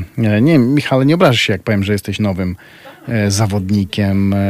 Michał się też tutaj uczy i pewnie zadaje tam tak po cichu trochę pytania. Nie przejmuj się, możesz sobie włączyć nawet mikrofon i pogadać z naszych gości, jeśli masz ochotę. Tak to tutaj u nas wygląda, a jak nie chcesz, to nie włączaj, to jest twoja sprawa. A tutaj był jeden mały problem właśnie, tak, że nie było słychać właśnie telefonu, jak mówiłem, przez mikrofon i coś dzisiaj któryś raz to się wydarzyło. Wiesz co, no czasami tak się dzieje, no przecież to jest tylko elektronika, która czasami bywa wadliwa. No tak, oczywiście, to też prawda. Ale... Chciałem wspomnieć, tak, dlatego, żeby słuchacze się nie martwili, że tutaj nie są odbierane Jasne, telefony. Jeśli dzwonicie i nie możecie się dodzwonić, a słyszycie nas, bo przecież jesteśmy na żywo, to próbujcie, no, za którymś razem się uda, prawda? Dokładnie. No... FK Marchewka pisze: polubiłam tę audycję, nawet kupiłam dzięki panu parę książek, ale muszę przyznać, że jest pan jednym z niewielu redaktorów, których tu warto słuchać. A ja się z tym nie zgodzę, bo uważam, że wszyscy są fajni, którzy tutaj są i jest to super, ale dziękuję oczywiście za to, że piszesz do nas. Pan Niesiorowski, że nie wypał. Nie, pan Niesiorowski jest naprawdę fajnym gościem. Nie wiem, czy pan Niesiorowski mnie słucha teraz, ja go bardzo pozdrawiam. Właśnie pan Niesiorowski również będzie u mnie w programie, no bo ja bym chciał porozmawiać z nim. To ciekawy człowiek, możecie sobie go wygooglować, przecież był aktorem, miał tam taką trudną przeszłość kryminalną, można powiedzieć. Chociaż on się tego jakoś tam bardzo nie odcina i sam opowiadał w pierwszym swoim programie o tym, ale ja bym chciał go trochę pociągnąć tak dziennikarsko za język i pogadać. I taką zagadkę wam może powiem. Może pan Nasierowski się nie obrazi, jeśli z taką zagadką wyskoczę, ale czy wy w ogóle wiecie, ile pan Nasierowski ma lat? Bo wygląda jak młody Bóg, a ma lat 90? Chyba tak. Coś koło tego. No każdemu facetowi, każdemu człowiekowi w tym wieku życzymy, żeby miał tyle wigoru i tyle poweru i tyle siły i tyle usportowionego ducha, co pan Nasiorowski. 87 ma, tak? No to dałem mu trochę za dużo, ale nie zgadzam się, nie mówcie tak, że jest niewiele, bo pan Nasiorowski po prostu się, tak jak my wszyscy uczymy radia, może ma trochę tremy, może nie wie do końca, jak to się kręci, ale się na pewno rozkręci, bo to naprawdę fajny człowiek. Zresztą ja nie mam tutaj problemu absolutnie z nikim. Wszyscy się czegoś uczymy tutaj w tym radiu, bo po prostu jesteśmy świeżaczkami. Chociaż ja z państwem jestem już albo dopiero pół roku może będzie. No, może trochę dłużej. Ale dobra, koniec tych dyrdymałów. Ale co? Niestety 2 razy do pana dzwoniłam, ale nie odebrałam mojego telefonu. Trudno. Nie odebrano mojego telefonu. Trudno to było, jak pan mówił o SF. Wiesz co, no czasami tak się dzieje. No, może ktoś był na łączach wtedy, może mieliśmy jakiś tam problem niezależny od nas, a może realizator zasnął. Właśnie jakbym mógł wtrącić, że... Możesz. Dzisiaj, zależy też o której godzinie, ale... Niestety sytuacja wygląda tak, że są tylko 2 do kina dzwoniących i jeżeli już trzecia osoba dzwoni, to po prostu nie da się jej połączyć, a przynajmniej... Trzeba być cierpliwym, no bo tak. Przecież są jakieś zawsze ograniczenia, nie możemy zrobić tutaj centrali telefonicznej, no bo tego nikt nie ogarnie, no po prostu. Ale wszelkie starania są tutaj dokładane, żeby no, po prostu były odbierane te telefony. Oczywiście robimy wszystko, żeby w ogóle było jak najlepiej. No wszystko robimy, żeby było jak najlepiej. Nawet jak wychodzą jakieś potknięcia, no to bardzo was za to przepraszamy, ale no tak się dzieje z takimi świeżakami jak my.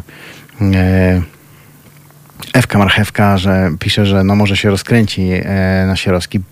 Idę z tobą o zakład, że się rozkręci. To jest naprawdę fantastyczny facio. Barbara pisze, że są tu znakomici redaktorzy i Jerzy Nasierowski opowiadał wspaniale. On zawsze wspaniale opowiada. Ja też. Ja go oglądam i słucham i wiem, że ma trochę tremę. No. Wszyscy mamy czasami tremę. No, ja też na początku nie bardzo mi to pewnie szło. Nie wiem, jak jest teraz. Może też mi nie idzie. Ale teraz to już mam trochę inne do tego podejście. Perses pisze, zgadzam się Iwo, że romantyczne ujęcie bandziorów jest faux pas. No to teraz już do tematu pijesz, tego, o którym dzisiaj rozmawiamy. Tak, takie romantyczne ujęcie bandziorów jest faux pas. Ja tego jakoś nie rozumiem do końca i wydaje mi się, że to jest jakaś pomyłka. Pamiętacie, kiedyś był taki film Urodzeni Mordercy. Tam też to się działo. To jest takie trochę wzorowane na takim amerykańskim podejściu właśnie do schwytania, do sposobu chwytania morderców. Policja oczywiście. To wszystko jest takie amerykańskie, oflagowane. A ludzie, tak jak u nas dzisiaj z transparentami latają, żeby tego małego się pozbyć, a czy tam w ogóle no, chcą walczyć z władzą, którą uważają za złą władzę. A tam te transparenty stały tłumy i kochali się przecież w tych urodzonych mordercach. Na mnie to nie działa, naprawdę. Ja nie lubię takiego podejścia romantycznego, jak napisał Perses, ujęcia bandziorów. To jest jakaś pomyłka. Ewka Marchewka pisze jeszcze, że no ale pan Margielewski był super, kupiłam 2 jego książki. A tu już, Ewka Marchewka, bijesz do drugiego programu, który jest w niedzielę, czyli Halo tu się czyta. Oczywiście Margielewski, no ja się w ogóle staram zapraszać fajnych gości w fajnej gościnie. Pan Margielewski to naprawdę ciekawy człowiek. Tak samo przecież ostatnio była Sylwia, autorka książki Wilczyca, która naprawdę, powiem wam, kobieta torpeda. Fajnie się takich ludzi słucha, dlatego lubię ich zapraszać. I pisze Ewka, że kupiła 2 książki Margielewskiego. No to ja mogę w imieniu pana Margielewskiego tobie podziękować, no bo po to oni tutaj przychodzą, żeby też się trochę podpromować, trochę o swoich książkach poopowiadać, a przecież my ludzie pióra, czyli ci, którzy piszą książki, no bo tutaj zrobię takie autoreklama, no też piszę książki, no też, kurczę, no nie piszemy ich po to, żeby sobie pisać, to nie jest nasze hobby, tylko też chcemy, żeby się te książki sprzedały, no. Więc co tu dużo gadać. A właśnie, bo ja tak już skończyłem trochę o tym, a nawet nie trochę, tylko na pewno skończyłem, bo też zaraz będziemy kończyć cały program. Więc Jack Unterweger do kosza. Romantycznych morderców nam nie trzeba, ale warto, naprawdę warto było przypomnieć sobie sylwetkę tego gościa, choćby po to, że to jest program Halo Zbrodnia, więc o czym mamy gadać? Przecież nie o pierogach. Chciałem wam powiedzieć, że bardzo bym chciał zaprosić tutaj Pawła Domagałę, mojego kolegę, fantastycznego muzyka. Najpierw aktora, potem muzyka, albo muzyka aktora. Już nawet nie wiem, drogi Pawle, jeśli mnie słuchasz, jak cię najpierw przedstawiać. Myślę, że wielu z was, słuchaczy, zgodzi się z tym, że Paweł jest obecnie na takim topie, że warto by było posłuchać, co ma do powiedzenia, prawda? Bo o swojej muzyce bardzo ciekawie mówię. Ja zawsze sobie włączam jego live'y na fejsie, czy tam na YouTubie. Na fejsie go oglądam, pewnie na YouTubie też leci. I fajnie się słucha Paweł. On ma takie zdrowe podejście do tego całego show biznesu. O filmach byśmy sobie porozmawiali, ale gadamy o książkach, no. I jakoś tak, no... Nie chcę mówić, że nie widzę miejsca dla Pawła, no bo widzę tutaj miejsce dla Pawła, żeby go zaprosić jako gościa, ale właśnie dlatego chciałbym, może gdzieś kiedyś w przyszłości zmienimy format i będzie bardziej o kulturze, będzie więcej o nie tylko o książkach, ale filmach, muzyce, koncertach i całej tej kulturze, tym świecie kulturalnym, który się tu dzieje, tym bardziej, że przecież ludzie kultury wyszli na ulicę, więc może jest to odpowiedni moment, żeby trochę się bardziej rozkręcić i wyjść tylko z książek. Oczywiście książek nie zaniechamy, będziemy sobie tutaj rozmawiać i o książkach, i znaczy nie tu, tylko tam, czyli w niedzielę, na razie od 9 do 11. Zobaczymy, jak to będzie dalej. Bo myślę, że trochę tak jest nieproporcjonalnie ta kultura rozłożona w tym moim programie, mówiąc tylko o książkach, a przecież szanujemy wszystkich ludzi kultury, więc warto by było z nimi porozmawiać. A tak na marginesie to Pawła Domagałę poznałem, kiedy grał w reklamie. Powinien tu postawić kropkę, nie postawię kropki. W reklamie, w spocie reklamowym mojej pierwszej książki. Pamiętam, jak najpierw poznałem Wojtka, kolegę takiego, który na pewno go kojarzycie. Wojtuś grał u Pana Boga za piecem, tego takiego chudziutkiego policjanta. To poznałem Wojtusia i Wojtuś poznał mnie, wtedy byli razem w kabarecie Na koniec świata. Poznał mnie z Pawłem, szukaliśmy odpowiedniego aktora, który zagrałby tę postać z mojej książki w takim króciutkim spocie. On tam ma chyba 5 minut, może niecałe 5 minut. I wypadło to niesamowicie. Jak zobaczyłem Pawła, mówiłem, kurczę, przecież to jest idealna postać do idealny człowiek do odegrania tej postaci. I tak się też stało. No. To były niesamowite czasy, a było to bardzo dawno temu. FK znowu pisze, kupiłam książkę Człowiek o 24 twarzach. Właśnie, też warto uwagi, bo myśmy tutaj mieli program Halo Zbrodnia o Człowieku o 24 twarzach. To jest o człowieku, który miał wiele osobowości, 24 osobowości. Niebywale ciekawa książka. Zresztą z tego co wiem, to Leo DiCaprio przygotowuje się do odegrania roli tego człowieka, tego bohatera książki Człowiek o 24 twarzach i to jest też na faktach, bo właśnie o tym mówiliśmy.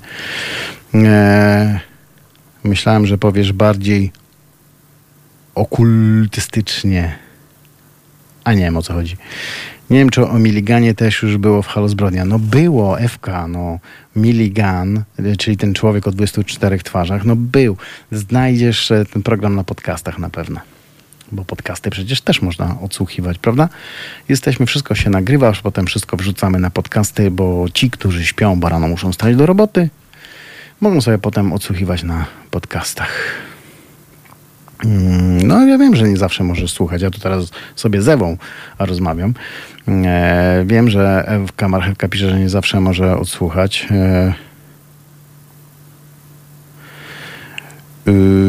I dlatego są te podcasty, żebyś mogła odsłuchać, a nie tylko słuchać.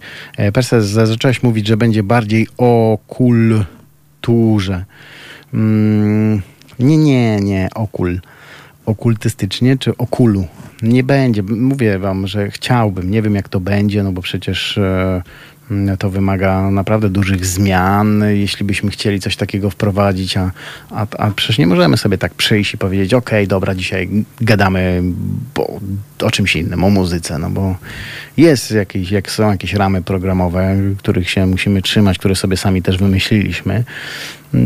I tak to działa, no. To jest radio, profesjonalne radio, to nie jest piwnica, ani chata niczyja, jak wiele takich stacji radiowych, które się pojawiają już od jakiegoś czasu przecież, gdzieś tam na YouTubie, czy gdzieś są puszczane, że sprzęt to telefon na stojaczku. No tak nie ma, u nas jest profesjonalnie i dzięki wam oczywiście. Jest profesjonalnie, tak chcielibyśmy, żeby zostało, a nawet pracujemy nad tym, żeby było jeszcze lepiej, bo my chcemy, żeby było tutaj po prostu zajebiście, że tak powiem. Dobra, będziemy się kończyć, słuchajcie, za tydzień. No nie powiem wam, co będzie za tydzień, wolę, żebyście sobie poczekali i potupali nóżkami, że ojej, co będzie za tydzień. Postaram się, pamiętacie, co obiecałem wam w zeszłym tygodniu, że będzie o seryjnym samobójcy. Ale to jest temat tak szeroki, tak trzeba w nim drążyć, że postanowiłem, muszę mieć więcej czasu. To teraz wam obiecuję, że nie powiem wam, o czym będzie w przyszłym tygodniu, ale na pewno będzie o seryjnym samobójcy. No dobra, już powiedziałem, więc szykujcie się na seryjnego samobójcę. Pamiętacie, był taki w Polsce. A ja zapraszam w niedzielę na Halo tu się czyta razem z Piotrem, naszym Piotrek, tak zwany, ze współprowadzącym i ogarniającym guziczki. A za tydzień nie wiem, czy będzie Michał, czy kto będzie. Ktoś tam na pewno będzie ogarniał te guziki, ale za tydzień będzie o seryjnym samobójcy. A ja się już teraz z Państwem żegnam. Idę, Lulu, spać, bo czas najwyższy. Iwo Wuko, Michał, Iwo. Halo Zbrodnia w Halo Radio. Jeśli wam się program podobał, to lajkujemy. Jeśli wam się nie podobał, to też lajkujemy. To nie musicie lajkować programu, lajkujcie dla mnie. Dzięki bardzo i do usłyszenia już w niedzielę.